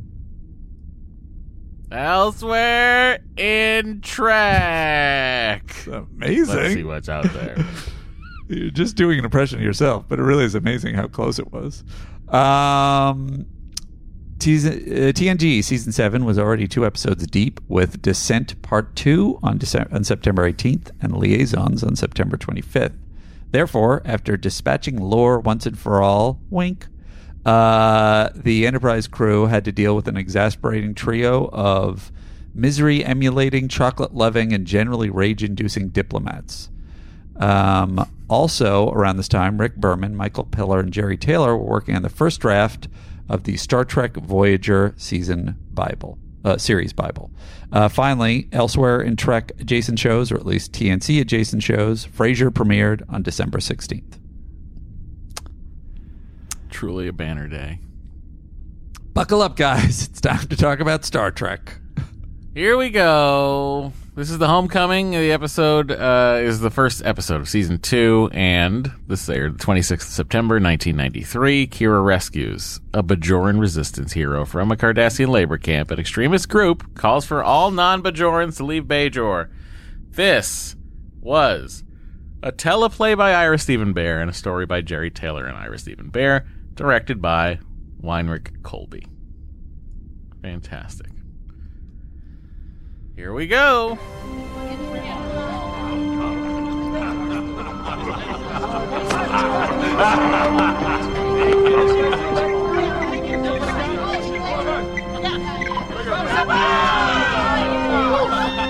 Quark? not now, Odo. We have to talk. It'll have to wait. It can't wait. Of course not. Make it fast. I have business to attend to. Do you remember that subite freighter we were discussing the other day? The one you claimed was smuggling defective isolinear rods to Bajor? Yes, yes, what about it? Well, I conducted a little investigation of that freighter, and do you know what I discovered? That I was telling the truth. That's right. I arrested the first officer and two of the crew. Congratulations, Constable. I knew you could do it. Now, if you don't mind, I am needed upstairs. Hold on. I'm not finished with you. Oh, really, Odo? Sometimes I think there's no pleasing you. I helped you crack a notorious smuggling ring, and yet you still insist on treating me like the enemy? You are the enemy. Then how do you explain my helping you? That's just it. I can't explain it. It's simple, really. I figured we'd been at each other's throats long enough. It's time we called a truce. Truce? Huh. You must be joking. Ask the Subbite First Officer if I'm joking. Now, from now on, you and I are going to be friends. You're up to something. Why would you say that? Because you're always up to something. I can see this is going to take time. But eventually, you'll learn to trust me. That'll be the day.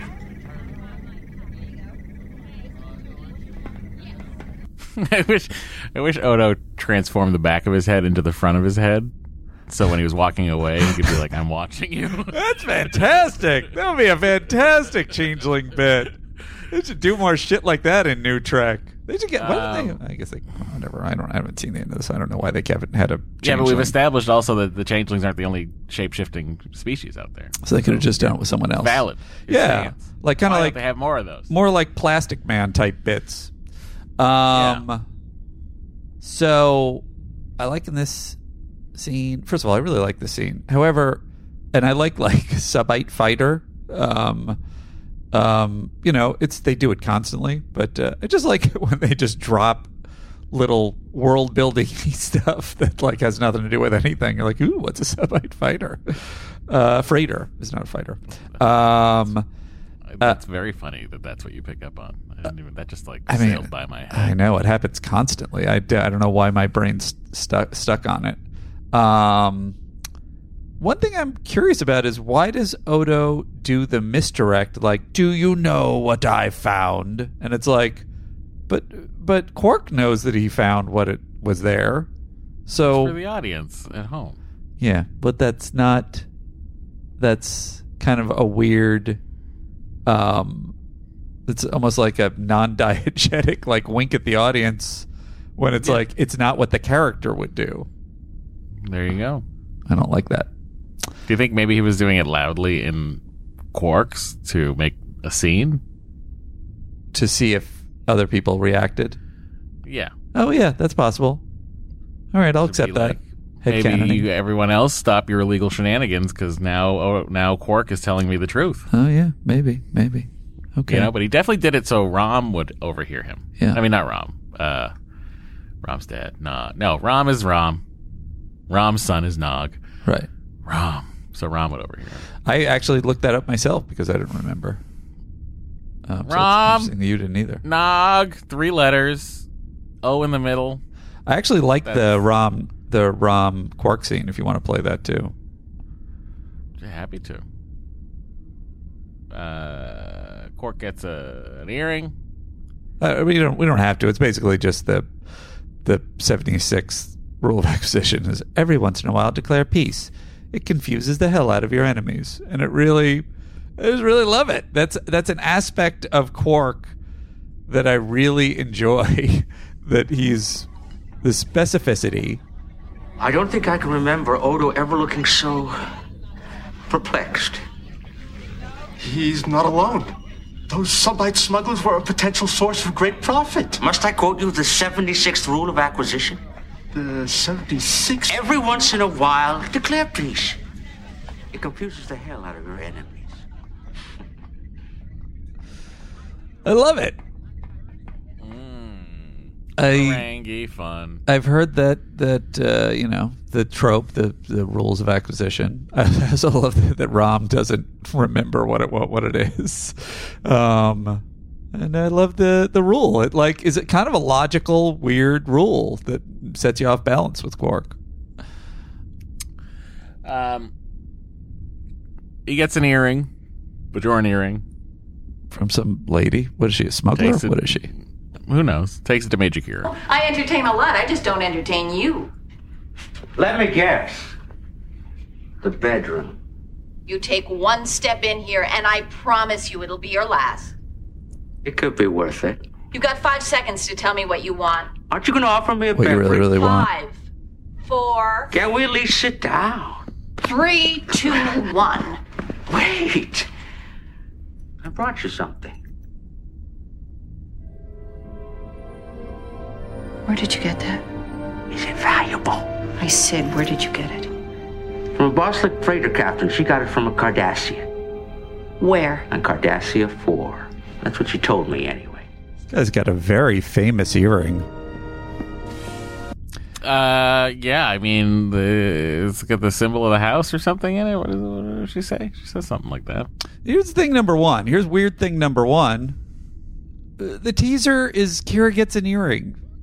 It's just like they don't they don't care about a big blow. They don't like it's just like I don't know. Then it ends. But it's like why do a why stick with a pre credit sequence if that's going to be your thing?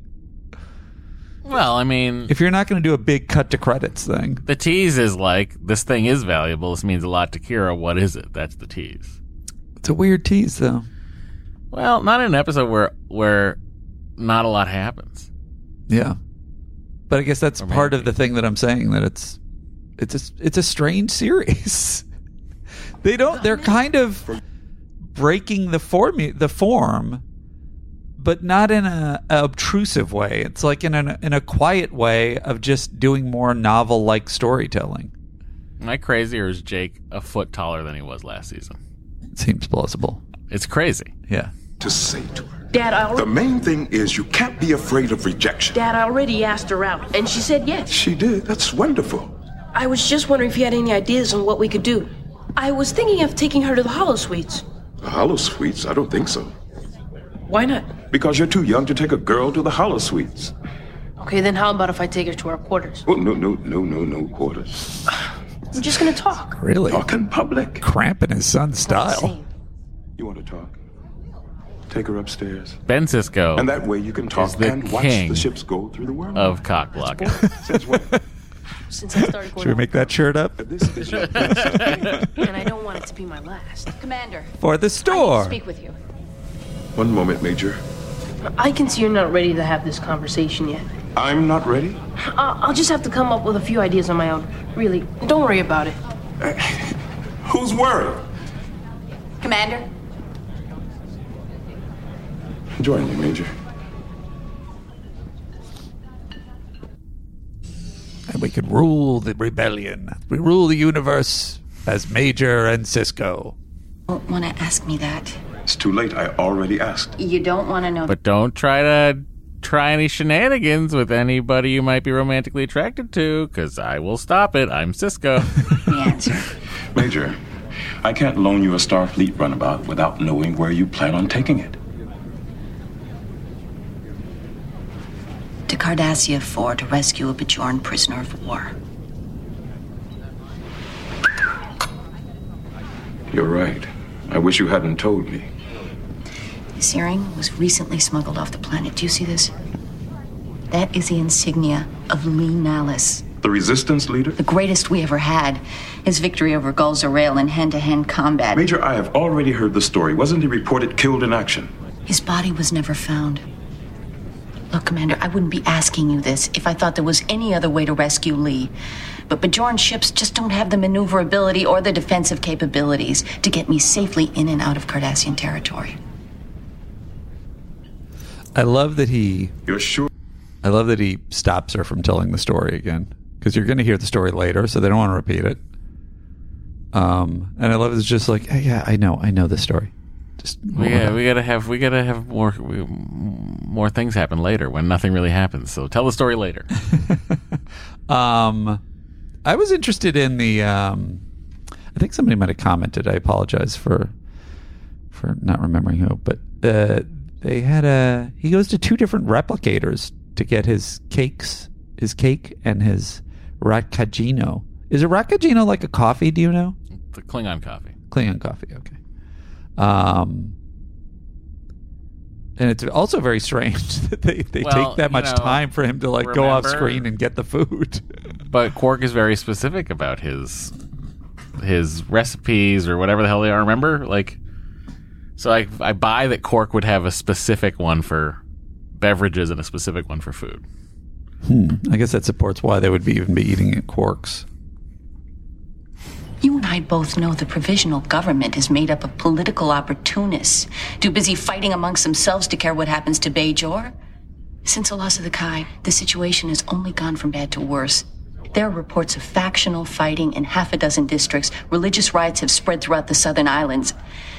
Bajor needs a leader. Someone the people will listen to, someone they can trust. And you think that Li Nalas is that leader? I know he is. O'Brien to Sisko. Go ahead, Chief. I think you and Odo had better join me in the habitat ring, level 13, section 4. I'm having a party. It is like crazy to me that O'Brien sees somebody spray painted something on the wall and is like, I better call the commander and the chief of security immediately. He's protective of his uh, of his wall. Um, the one other thing from the previous scene: Jacqueline Peel and icoberry torte, two made up word word you knows. Um, and that is Quarks, right? I believe that the Replimat is also run by Quark. Oh, it's a whole it's a whole other establishment, the Replimat. Yes. I see. Well, then I'm very curious about how it financially works out. extremist faction who believe in Bajor for the Bajorans. All other species are inferior and should be expelled from the planet. I understand this emblem has appeared all over Bajor. That's correct. But this is the first time I've seen it here. I want to be informed immediately if this emblem appears anyplace else on the station. Understood. If they think scrawling a few signs is going to get rid of us, they've got another thing coming. Right now, they're just trying to show us that we're vulnerable. That looks like he's not so sure himself. He's just looking for everybody like, to right, support him. guys? Right, Huh? right. Like, Huh? We're this is not going to scare us, right? We're going to keep. We're going to do the thing we do. Okay, all right. Just me. No. Um, I like I like her breakdown. I was kind of shocked, and I was like, "Oh, this is a lot of information." That's a new spin. I guess they were hint- hinting, they were sort of leaning into it um, with certain things last season, but uh, particularly with Vedek Winn. But just the provisional government's made up of opportunists. There's factional fighting. There's religious riots. It's really a lot of fucking crap going down on Bajor. That's why she. That's why she can't be in the Federation. I assume we're going to hear about the religious riots, but I don't even understand. Like, is it kind of conservatives versus like what's the? Is it more reform versus something else? Like, who's fighting? I thought they were all they all had the same religion at this point, and nobody who has the same religion ever fights about anything. That's so true. One who could unite the factions and give us a chance to do our job. I'd say give Kira the runabout. What do you know about Kira wanting a runabout? I promise not to tell. All right. Supposing I do help and she does rescue Li Nalas, what do we say to the Cardassians? The question is, what do they say to us? They swore they released all their Bajoran prisoners. Did this kind of undermine the ending, the surprise that Cardassia sort of folds at the end, or just sort of is like, yeah, all right, well, we're sorry about the prisoners. That was a mistake. I mean, you assume that's the last we're going to hear from them in a three-episode arc. I assume it's all resolved. And the to be continued is just a misdirect. Yeah, yeah, we might pick it up. We don't know. Just in case, though.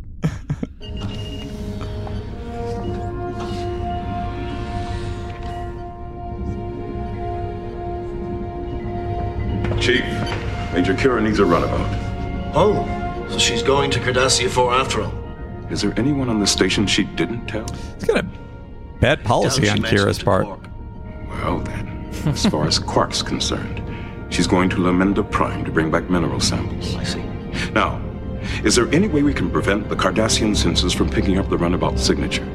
I could modulate the engine's power emissions, reconfigure the deflector shield grid, and install field buffers around the subspace emitter coil. By the time I'm done, the Cardassians will think they're picking up a Lissepian transport. Classic Lasevian transport, you know? Yeah, yeah. I mean, who wants a. You know, why would you want a Lissepian transport? You get a runabout uh, hidden as a Lissepian transport. Um, What about those, uh, what you call it? What are, the, what are they called? Was the thing? Uh, the uh, subite freight freighter. Subite, subite freighter. I mean, why not? Why not be a subite freighter? Uh, transport, by the way, another made-up word word we know. Um, is um, What, what even is a transport? That's so silly. that's that's fair. See what I did there? Yeah, you reversed it. Nice. um, what is is a runabout just smaller than a shuttle? What's the distinction between a shuttle and a runabout? Bigger. Oh, it's bigger. It's bigger, faster, more powerful. Uh, has torpedoes. It's got a full weapons complement. Oh, cool. It's uh got a bunch of bunks in it. Uh, you know, it was it was a thing made up for Deep Space Nine because they didn't have any starships. Interesting. That's that's a very interesting tidbit. Chief, I was just getting ready to leave. I just stopped by to wish you luck. It's all upward shots in this show. And it's that Winrich Kolbe charm, you know. Yeah. And I want to make sure that I get my runabout back in one piece. I appreciate the offer, but this is a Bajoran problem. I don't agree. The truth is, I need Li Nalas back on Bajor as much as you do. Besides, I've seen how the Cardassians treat their prisoners. The Cardassians. No one Cardassians. should have to suffer like that. If the Cardassian Don't you remember that episode where my old captain took a ship and went crazy? Yeah. It's good. That's look. I, I like. I like, You like the, the tie-in? building off of the history of O'Brien that we know. Yeah. You've got the controls, Chief. Right. Before we go, there's uh, one thing we need to clear up between us. What's that? This mission can end only one of two ways. Either we bring back Li Nalas, or we don't come back at all. Understood. Seems like that's something you should say before you get into the runabout. She also, she also like, oh, I guess he's okay with that. it's just like, oh, Starfleet officers are tougher than I thought. I mean, we're gonna try to live. I just want to be clear about that too. I'm not saying I want to you know, die, but uh, Well, why did you say that? Why didn't you say that? You should have just said that. On Cardassia 4, to receive my shipment of roulotte seeds, any delay could ruin the entire crop, not to mention the Gul's mood. Understood. You can put in for repairs after you deliver your cargo. My plan exactly.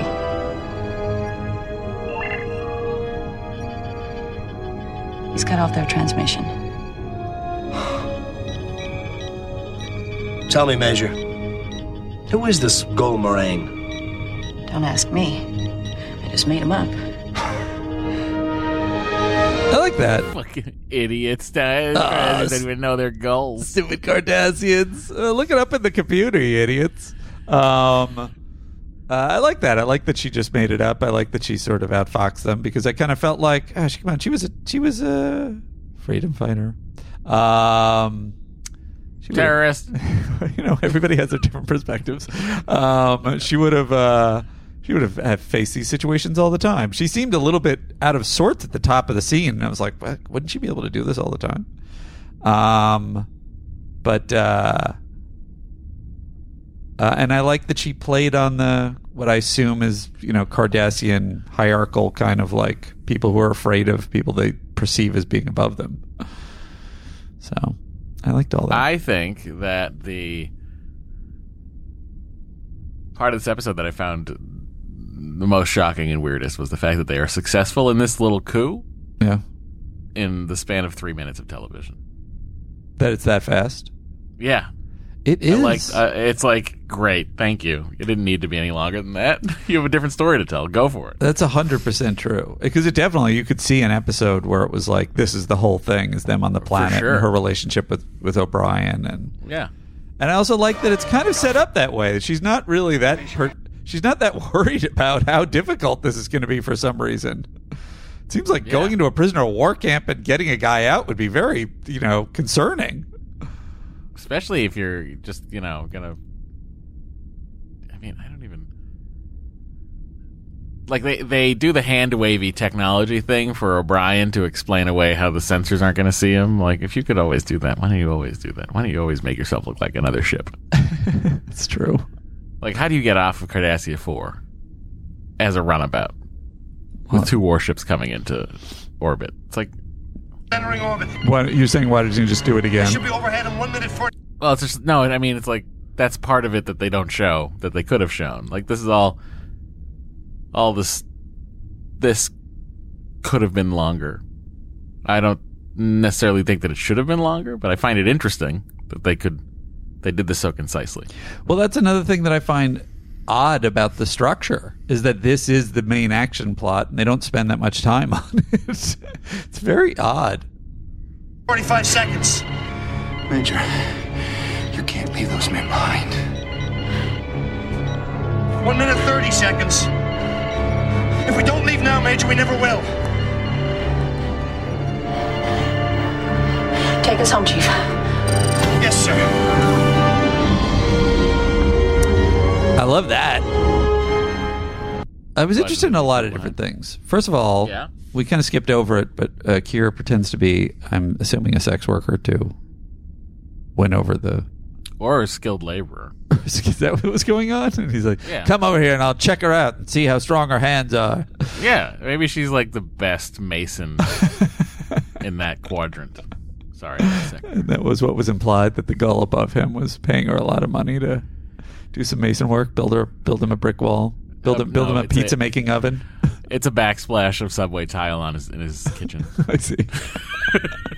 um, it was very detailed. Um, so, uh, oh, well, one thing that's sort of, I think, new information to me is whether the Cardassians and the Bajorans could ever be interested in each other in a sexual way. Um, it seems like it was a This basic is thing. something you've thought about before? No, I hadn't until this moment. I think that when I saw it, I was like, "Oh, are are the snake people and the nose ridge people interested in each other?"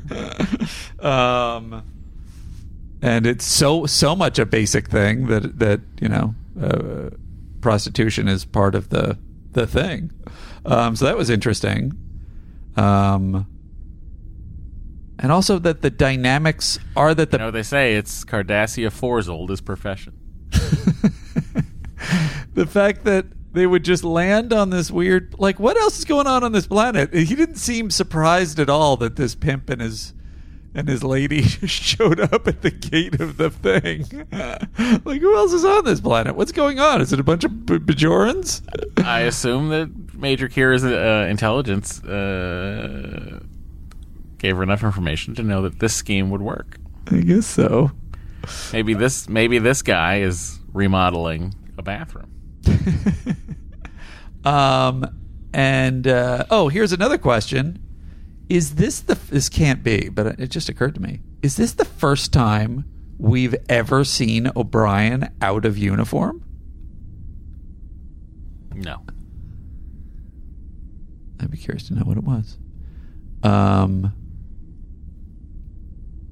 uh, and then in the prison camp, I mean, I'm picturing him out of uniform, but I can't tell in my brain. My like, brain where it is where it's chronologically. Yeah. Yeah. So, all right, all right, nerds, get Maybe, get on it. Maybe Let it is. know. Maybe it is. If you, anyone out there who keeps track of the first time we see people in Star Trek outside of their uniforms, let us know if you have that. Do you have a, a spreadsheet? Let us know. Um, the uh, the first shot we see of them in the prison camp, uh, the guy's doing what seems like the most lazy, writerly kind of like they're uh, picking up rocks and putting them in a basket. um, but also, the guy's picking up rocks, putting them in a basket, and then the guard's like, "Get back to work," and it's like, you know, he didn't stop for a second. You like are telling him get back to work, and the guy's been working the whole time. It's also like, what do you think they're doing? Do you think they're cleaning up that area? Do they want it rock? I don't want a single rock on this hill. What is it? What are they doing? I want to be able to walk barefoot. so weird. Careful, he took a phaser hit. Easy now. I have you. Doctor, these people have been prisoners for 10 years. They need medical attention. They'll get it, but first you better take a look at this wound. Ah. Bashir to Dax. Go ahead, Doctor. We've got a patient who needs emergency treatment. Beam us to the infirmary. Stand by. I've never seen that before. Come to think of it, like a site-to-site transport on a station or a ship where the doctor goes with the patient we must have, right? We must. I have. haven't. Look, you think it's the first time you've seen O'Brien out of uniform. I think it's the first time I've seen this. So This is the classic Matt Andy argument. These are the two things that we're. this is like I, that's what I notice: site to site transport with a doctor and a patient. Andy notices O'Brien's casual outfit, where he's pretending to be a pimp. It's his rogue outfit, the classic Star You Trek know, rogue It's funny how he pretends to be a pimp, and you go to season one of Picard and remember how they made Picard and uh and uh what's his face dress when they go to Cloud Sky City or whatever the fuck it's called, Free Cloud. Something I want you to hear. Go ahead, Dukat. Major, I have just informed Commander Sisko that the Cardassian High Command has issued a formal apology to the people of Bajor. An apology. We had no idea that Bajoran prisoners were still being held on Cardassia 4. Such detentions are a direct violation of Supreme Directive 2645. And I assure you, the camp prefect will be chastised accordingly. What about the prisoners that were left behind? They are already en route to Bajor. Well, I look forward to their safe return. I'm sure you do. And I hope that our quick response to this unfortunate situation will prove once and for all that Cardassia is no longer your enemy. Commander.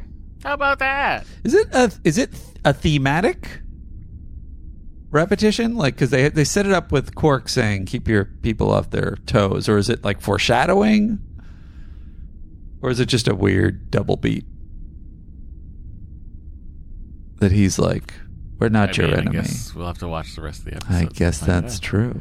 I will say at this Part one. point, Do you know this is part one? This is the homecoming part one. I still think that's a misdirection. I think the next episode's going to have nothing to do with this episode. Um, I mean, the titles are different. I don't care if they put part two on it. That was just to build it up more. Why they why they not put it at the beginning is beyond. um, but um, um, what was I going to say? You're gonna talk about Cardassian. Oh, I was going to say they I like at this point. I feel like, um, what's the Richard Beymer character's name? Uh, ill, uh, I forget it. I forget. Whatever the the, the main uh, rebel leader. Uh, um, I thought that the deal was going to be that he was either whatever Cardassians in disguise, or he was kind of a Manchurian candidate, kind of like brainwashed Oh, guy, wow. or It's two different turns that I think are. Uh, and that was the reason they were letting him go. that's what like a normal show would do. Yeah. You know, one that was concerned with like action and plot movement. but D Space Nine says, no, no, sit tight. We've got a three episode arc about the politics of Bajor. I don't have a problem with it. It's sort of interesting. I know, but it's like this is like that's a perfect like example of like what makes D Space Nine different. You either love it or hate it for that. But here's another thing, just storytelling wise, and why I keep saying this is a weird show is she has to make this it's this huge dramatic moment of Major. We have to leave the other men behind. The other man behind, by the way, who's this character Borum, who's the one who said, "Take him and get, get on the ship because that's why we did all this." Borum sacrifices his life. Il Na-. Uh, sorry, Li Nalas. That's his name. Uh, Borum sacrifices himself for Li Nalas, and uh, he's the real hero of the whole show. I would say he's he's uh, you know no, no spoilers. He may be my MVC. Um, and um, and then instantly she gets back in there. She's like, "Whoa!" And she like make the sacrifice. Oh, that we're leaving the men behind for Li Nalas. And then they're like, "Well, can we have the other men?" Oh yeah, sure. just fucking Too late. They're already on their way back. They're right behind you. It's real weird. that all the Weird plotting. safely. Congratulations on the success of your mission, Major.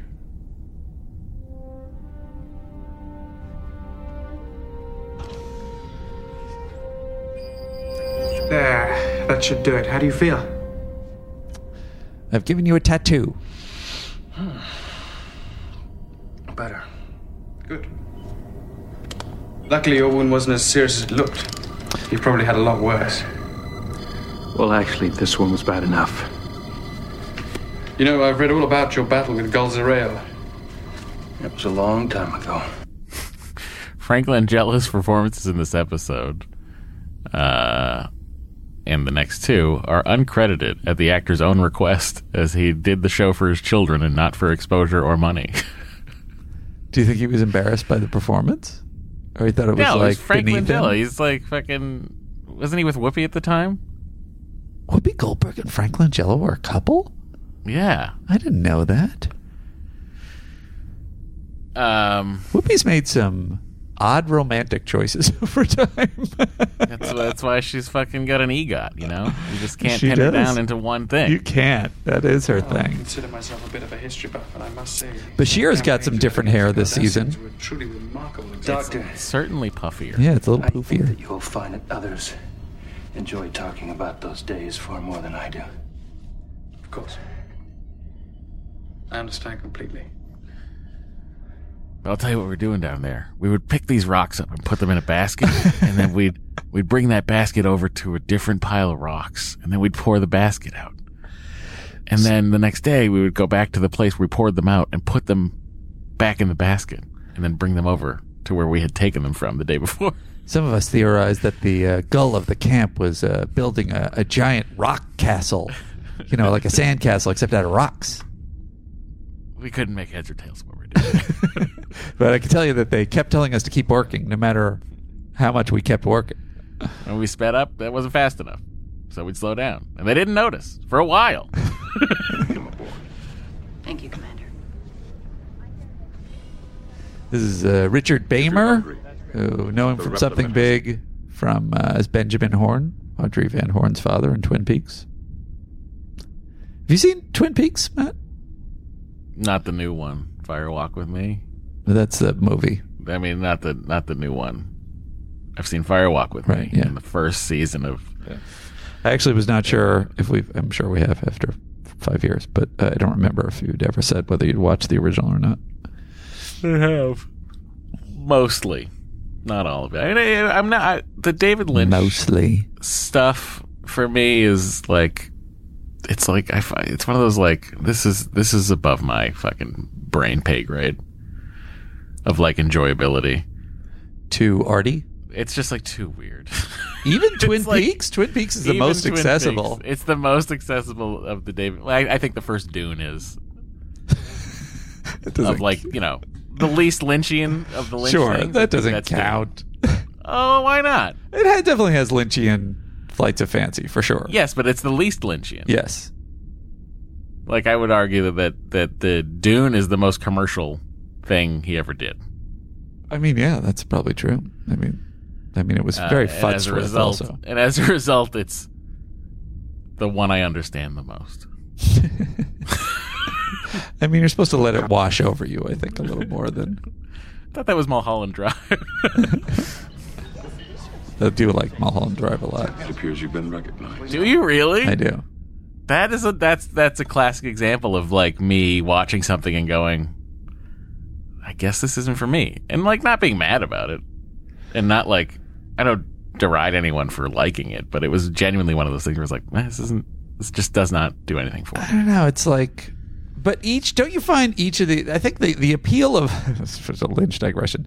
The appeal of Lynch, and particularly in in uh, Twin Peaks, where it's just like you're not watching it for the murder mystery. You're watching it, you know, t- for this these scenes that are so evocative and the characters and it's just like it's like watching really satisfying art or looking at satisfying art in that it's just so textured and the performances are weird and um, Each scene is a painting. yeah, but it's not even just visual. It's like it is evocative. Don't you find like individual scenes, say in Mulholland Drive, or you know, say Dennis Hopper's performance in Blue Velvet, to be like Oh, satisfying? They. Mm, mm, it depends. I understand the frustration of Dennis like Hopper what's going on. more on. So. Dennis Hopper more so. Yeah. I find that more satisfying than Mulholland Drive. Mulholland Drive is just too. It's too it's too it's too over my head. Huh. That's my that's my way of putting it. Where I'm like, this was not made for me. Interesting. That's okay. Okay.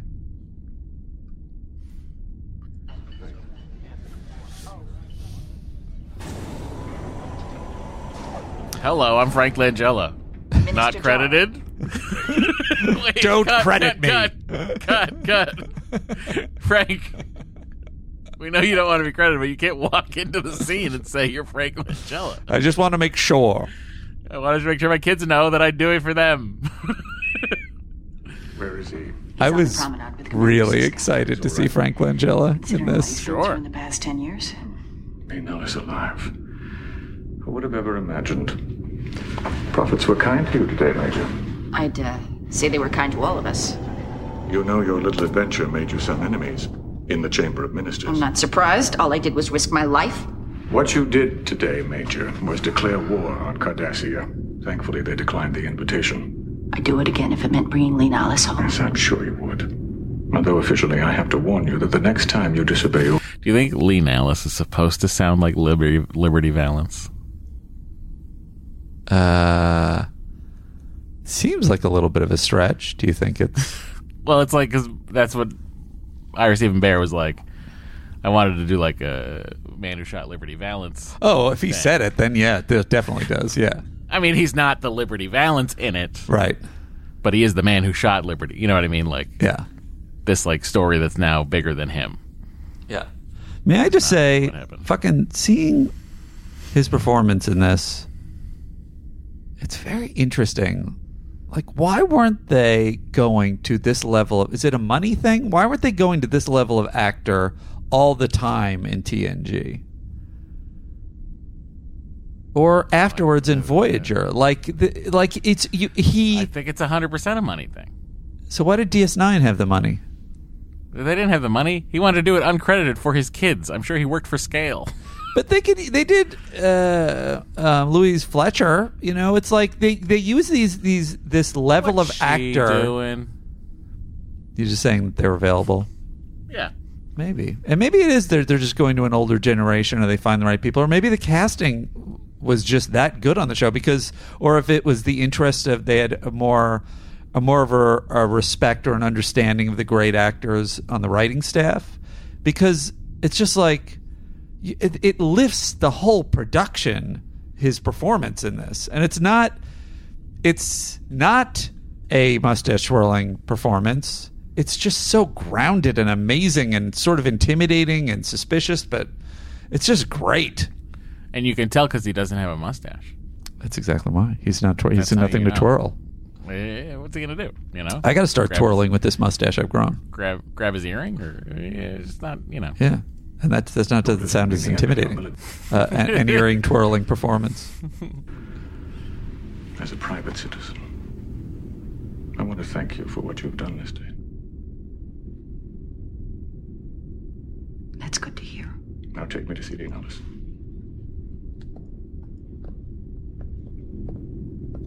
Hold it back, please. No pushing. No pushing. I'm sorry about this, Commander. I don't think they're going to leave until you say a few words. I agree. seems like a weird assumption that they would even leave if he said a few words Well, I mean, it's also like oh, I like that Odo was also thinking the same thing that no one was thinking. I was about to say that. is you, isn't it? Li Nalas. I'm Minister Jaro Essa, and I can't tell you how delighted I am to welcome you home. Believe me, it is a pleasure to be here. Would you mind if I address the crowd? You can't expect a politician to give up an opportunity like this. I love that too. Because it's oily, but it's also like he's being good enough at being oily that he admits that he's oily. It's great. I'm gonna do some real greasy shit. Fellow Bajorans, I have only one thing to say to you, to ask you, really. Never forget this moment. Because I promise you that one day your children and your grandchildren will ask you what it was like the day Li Nalas returned to Bajor. ah, they will ask us that. That's so true. I'm going to have things to tell stories about. at parties. We're the best loop group in town. I'm going to Quarks later. oh yeah, I'll join you for a drink after I go to the Replimat and get my food. Okay, here we go. This is what loop, this is what loop groups in ADR do constantly.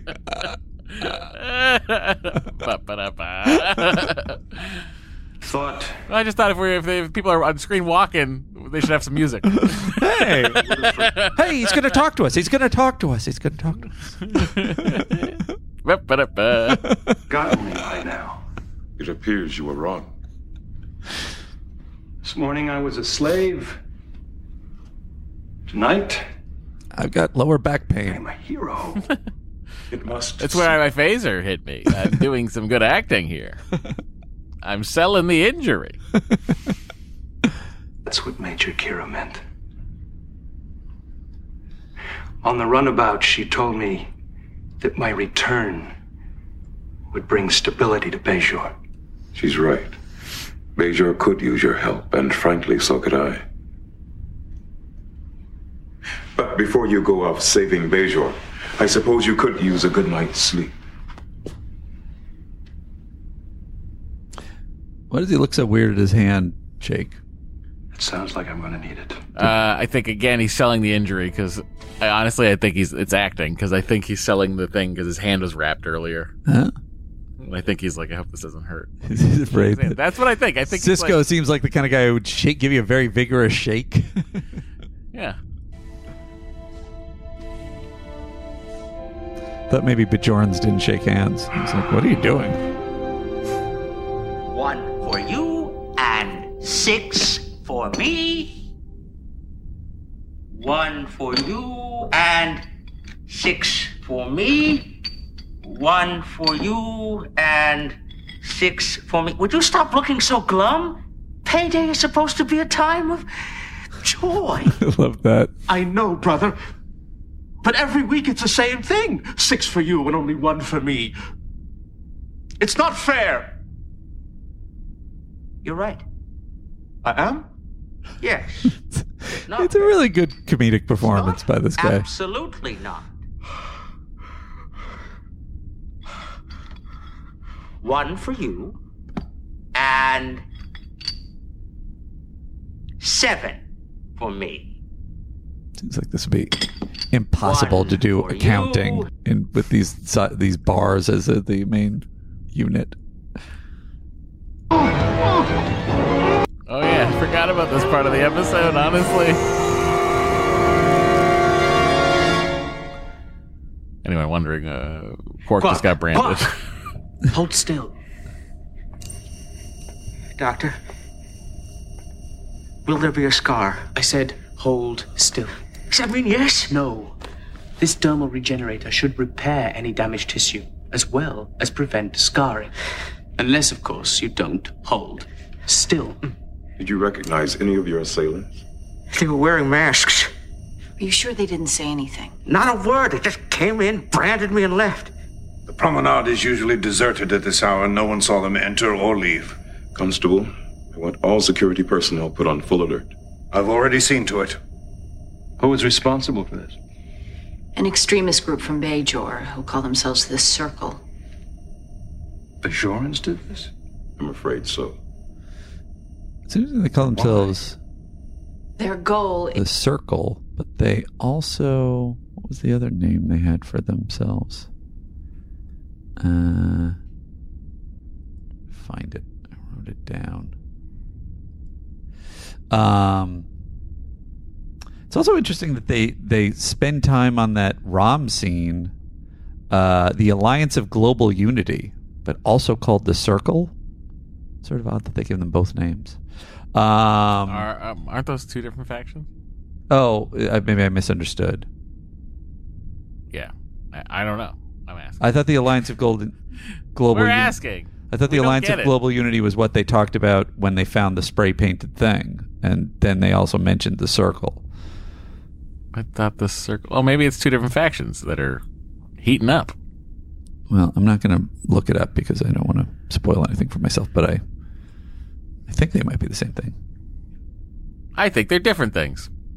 We'll see next week. Is to rid Bajor of all non Bajorans. Hasn't the provisional government tried to stop them? Oh, they've tried. But the truth is, the Circle is more organized than the government. Well, the government better get organized because I intend Ah. to sue them for financial compensation. You know, they're the same thing. And it says it's the insignia of the Alliance for Global Unity, better known as the Circle. There you go. So now they're, it. just, Find that now out. they're like, here's the better name. Hit play here. Not now, Quark. This that to me was People have grown impatient. the guy government's has just been fucking branded by a bunch of uh like a weird group. Cut him some slack. You're attacking him. He says he's going to sue. It's a reasonable response for once. He's so litigious, though, you know? He's constantly trying to sue. He's just branded on the, on the lobe. Or is it lobes or is it ears? I mean, it's the frontal lobe, I suppose. We need someone brain. to speak out against these reactionaries, someone the people will listen to. There. That should do it.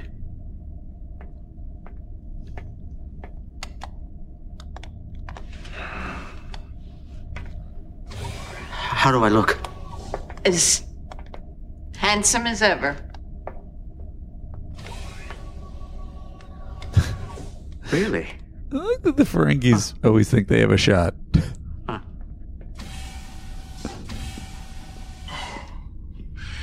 Jake, what are you doing up? I couldn't sleep. How was your date? It was tonight, wasn't it? It was supposed to be. She couldn't make it. It happens. She was busy branding Quark. She said her father wouldn't let her go out with me Why not? because I'm not a Bajoran. Look at how dark they light this family scene. That's not much of a reason. Well, it's supposed to illustrate that it's late at night. Oh, is that it? Jake should be asleep by now. Uh, And Sisko's had a long day. Jake. There are some things happening on Bajor. Bajor. Troubling things. I'm sorry you've become a victim of them. You don't deserve it. Nobody does. thanks. I deserve it. Who are you? I'm your new son. Time to bed, okay? Okay.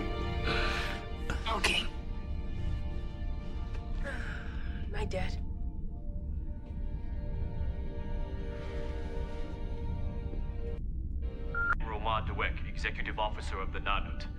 We were preparing to depart the station for Gamma Quadrant. Now these aliens have a great look.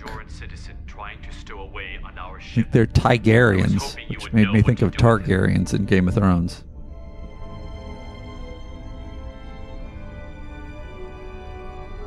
I like that he tried to run for it. Yes. I also like that he sort of the way that they they block that shot is almost like he's bringing out a a stand-up comic at a show. Just steps out of frame and then brings the other guy in. Reluctant comic. Halfway down the embankment, I slipped. Went sprawling on my back down to the edge of the lake just as a huge Cardassian emerged from the water. Kardashian. He must have just finished bathing. He stood there, frozen in surprise, dressed only in his underwear, shivering in the cold.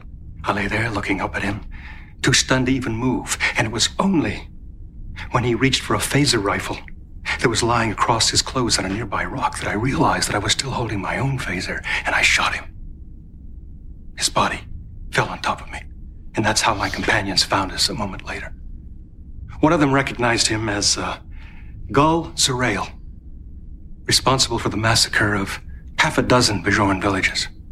Now, I tried to tell them what had happened, but they had already convinced themselves that I had killed Zarale in some kind of a savage struggle, which is what they insisted on telling every Bajoran that we met. And no matter how hard I tried to deny it, the story continued to spread until it seemed all of Bajor had heard it. Soon, every victory won by the resistance was attributed to my leadership. Stories of my brilliance, my daring, my courage grew more and more unbelievable. Yet the people insisted on believing them. My reputation even followed me into the labor camp, where my mere presence seemed to inspire my fellow prisoners. And I had done nothing but shoot an unarmed Cardassian in his underwear. I'll never forget the look on his face when he died. He was so embarrassed. That's also Went whoop, whoop.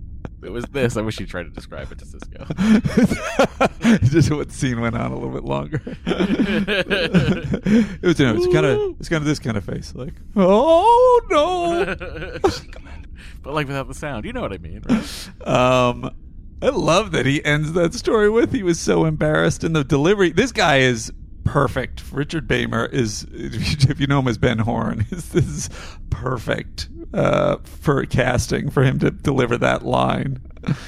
Um, but I am not the man that they think I am. Perhaps not. But Bajor doesn't need a man. He needs a symbol. And that's what you are. No one's asking you to lead troops into battle or to kill a hundred Cardassians with your bare hands. There's another thing that's weird about this show, and they've done this before. They they shoot this this whole scene, this whole end part of the scene, is with Beymer in the foreground and focus, and the our main character giving the main speech of this scene out of focus in the deep background, and they end the him. scene that way. I understand that it works, but it's just so atypical for television for syndicated television at that. It's very interesting. They look at you and they see strength and honor and decency. They look at And you that and very say, "That's characteristic earring. Everyone recognizes it. We could sell them. The promenade. That's what I wanted to talk to you about. And legends are as powerful as any truth. Uh, oh, next scene. Here we go. Commander? Minister Jaro. Li. Navarch Li. As of yesterday's unanimous assembly vote. Congratulations. Navarch. There's never been one before. I like his jacket. They felt any existing title was inadequate, so they created a new one for me. I hear that thousands of people showed up to greet your ship when it arrived on Bajor. Yes, it was quite a celebration. I wish I could have stayed longer. Why? What stopped you? The Navarch needed to return here to assume his new post. He's been made the Bajoran liaison officer to Deep Space Nine. I already have a liaison officer. She's one of our main characters. Major Kira is no longer assigned to this post. But she's in the opening She's been credits. I wouldn't know. I'm not in the credits this week. I'm Frank Langella. uh, that's your that's your little cliffhanger. So Get her they say. back. right? That's the cliffhanger. I guess so. That's the other thing is the ending of the the cliffhanger is just basically like, and that's the first third of the book. Doesn't really feel like a cliffhanger. We'll find out about next week's job happenings on Deep Space Nine. Not many. Who's the MVC? Well, it's the MVC. Will it be Sisko, Dax, or Kira Nerys? It can't be Worf until season four, but there's O'Brien, Bashir, and even Quark. And don't forget about Odo and more. What is non MVC? Give me it. Um. Well, like I have a big vote for Borum, who's the uh, the guy who gives his life, and and I think he's the one also who sent the the earring. Frankly, sure, sure. he set it all in motion. Although Kira obviously does go down and pretend to be a sex worker to get him off and shoots a bunch of people. So, uh, uh, although there's O'Brien, O'Brien invented a way to completely hide the identity of a ship. um, so he was useful. But I would say if you're going to go between O'Brien and Kira, it's probably Kira. Uh, you know, Sisko gave her the runabout, but it feels like that's just a command decision. Let's give it to the runabout. Without the runabout, Uh, so who are you going with? it's between Kira and Borum. I'm going to give it to Borum. I really respect that guy. I don't know. If Borum counts. Doesn't count. Not on the crew. Is it- I thought we were changing it to most valuable char- character or in in DS9. I'll play with it however you want to play it. If you're just saying that somebody who's on DS9 itself, then I would say Kira. Oh, okay. That's a good way to look at it. Someone has to be on D Space Nine. Okay, that's fair. or with the main cast. All right. I guess he's with the main cast. so- Uh huh. I don't know. I guess I was saying it's well. Although I mean, it's like hard. How is this all going to pan out? We don't know. Oh, it's true. All you can look at is that you know some things are changing, some things are different. We don't know if this is ultimately a good thing or a bad. thing. Yeah, I'm only basing it on what I know in this episode, which is Exactly. It seems like, however, e- even though uh, Li Nalas is acting weird, or Li Nalas is that his name? Did I say Yep. the same name twice? Um, it seems like their premise and you know Sisko's speech that he is a symbol and is useful to them is is the main thing. So I'm proceeding on the assumption that he is good for Bajor. All right. So give it to him. I'll give it to Kira. Kira. How many Andys does this episode get? It's so hard to say. It really It's like, is. Uh, part one of three. Usually, I, I don't always agree with your that take. That's a recurring take because I do think Best of Both Worlds is fantastic, independent of the sequel, the the whatever the second part. Um, but this one definitely feels like an incomplete story that doesn't have much oomph to it yet. So, sort of tough. I do all the things that are weird about it. I do enjoy, and I'm like, oh, this is a really interesting, weird show. And I like the subplot with Jake and Sisko, even though it doesn't pan out to too much. But they tie it into the main plot. I love the the the scenes with with uh, Quark and Odo, uh, not Quark and well Quark and Odo too, but Quark and Rom. Um, that really do feel like padding to get this out to three episodes, but they're good and they're both good comedic performances. And Quark is really hitting his stride as a comedic character. Um, but it doesn't and I like the theme of just like this this leader that everybody's looking to that really is just like I just am not into this. Do I have to keep doing this? it's kind of fun. Um, but it does, to your point, lack a certain momentum in a way that is not. It doesn't seem necessary. It seems like you could have more momentum, not knowing what comes next. So I give it a six. I mean, it's hard to. I give it a five and a half. go- I'm going down to five and a half. Sorry. It's sorry, no, it's fine. It's hard to go above a six for sure uh, until I see the other, the next two. Like, you know what I mean? Yeah. Maybe this is all the seeds of a very satisfying conclusion. Well, if it was As of right now, am I that excited to watch part two? Yeah, it's okay. It's a little better than a. It's a little better than a bad cliffhanger. Here's what I would propose. Um, if you get to the third one and it's like, oh, that's made me reevaluate, and all these pieces were great, then I think like we're we're, we're because of the structure of this of this how we've set up our podcast, we're judging each episode individually. So give this whatever you think it should have, and then rate it rate the you know higher at the end, and then our audience will have to make the adjustment in their heads that it's like, well, this is about the, or we can come up with a whole other, um, like a third rating that's like you know, the two, the three are parts together, and what do they add up to? Uh, well, then I'll give it. I'll give it a five and a half as well. All right, very good. I don't want to steal your half. I'm sorry, but I have to because I was going to give it a six, and then you went down to five and a half. I'm like, okay, five and a half it is Why? Why? Why did you change? because like I agreed with everything you were saying, Oh, wow. and so then you signed a numerical value to it. Yeah. So I was like, yeah, I guess that's the numerical value. He's already said. down a half. and then I was like, oh, I guess it's that then, five and a half. All right, there you go. We very infrequently have the same number. Yeah, I, but there's also very infrequently a story that is one uh, part of a, a three-parter. Yeah. Right. So I'm interested to see how this pans out. Me we'll See you too. next week, everyone.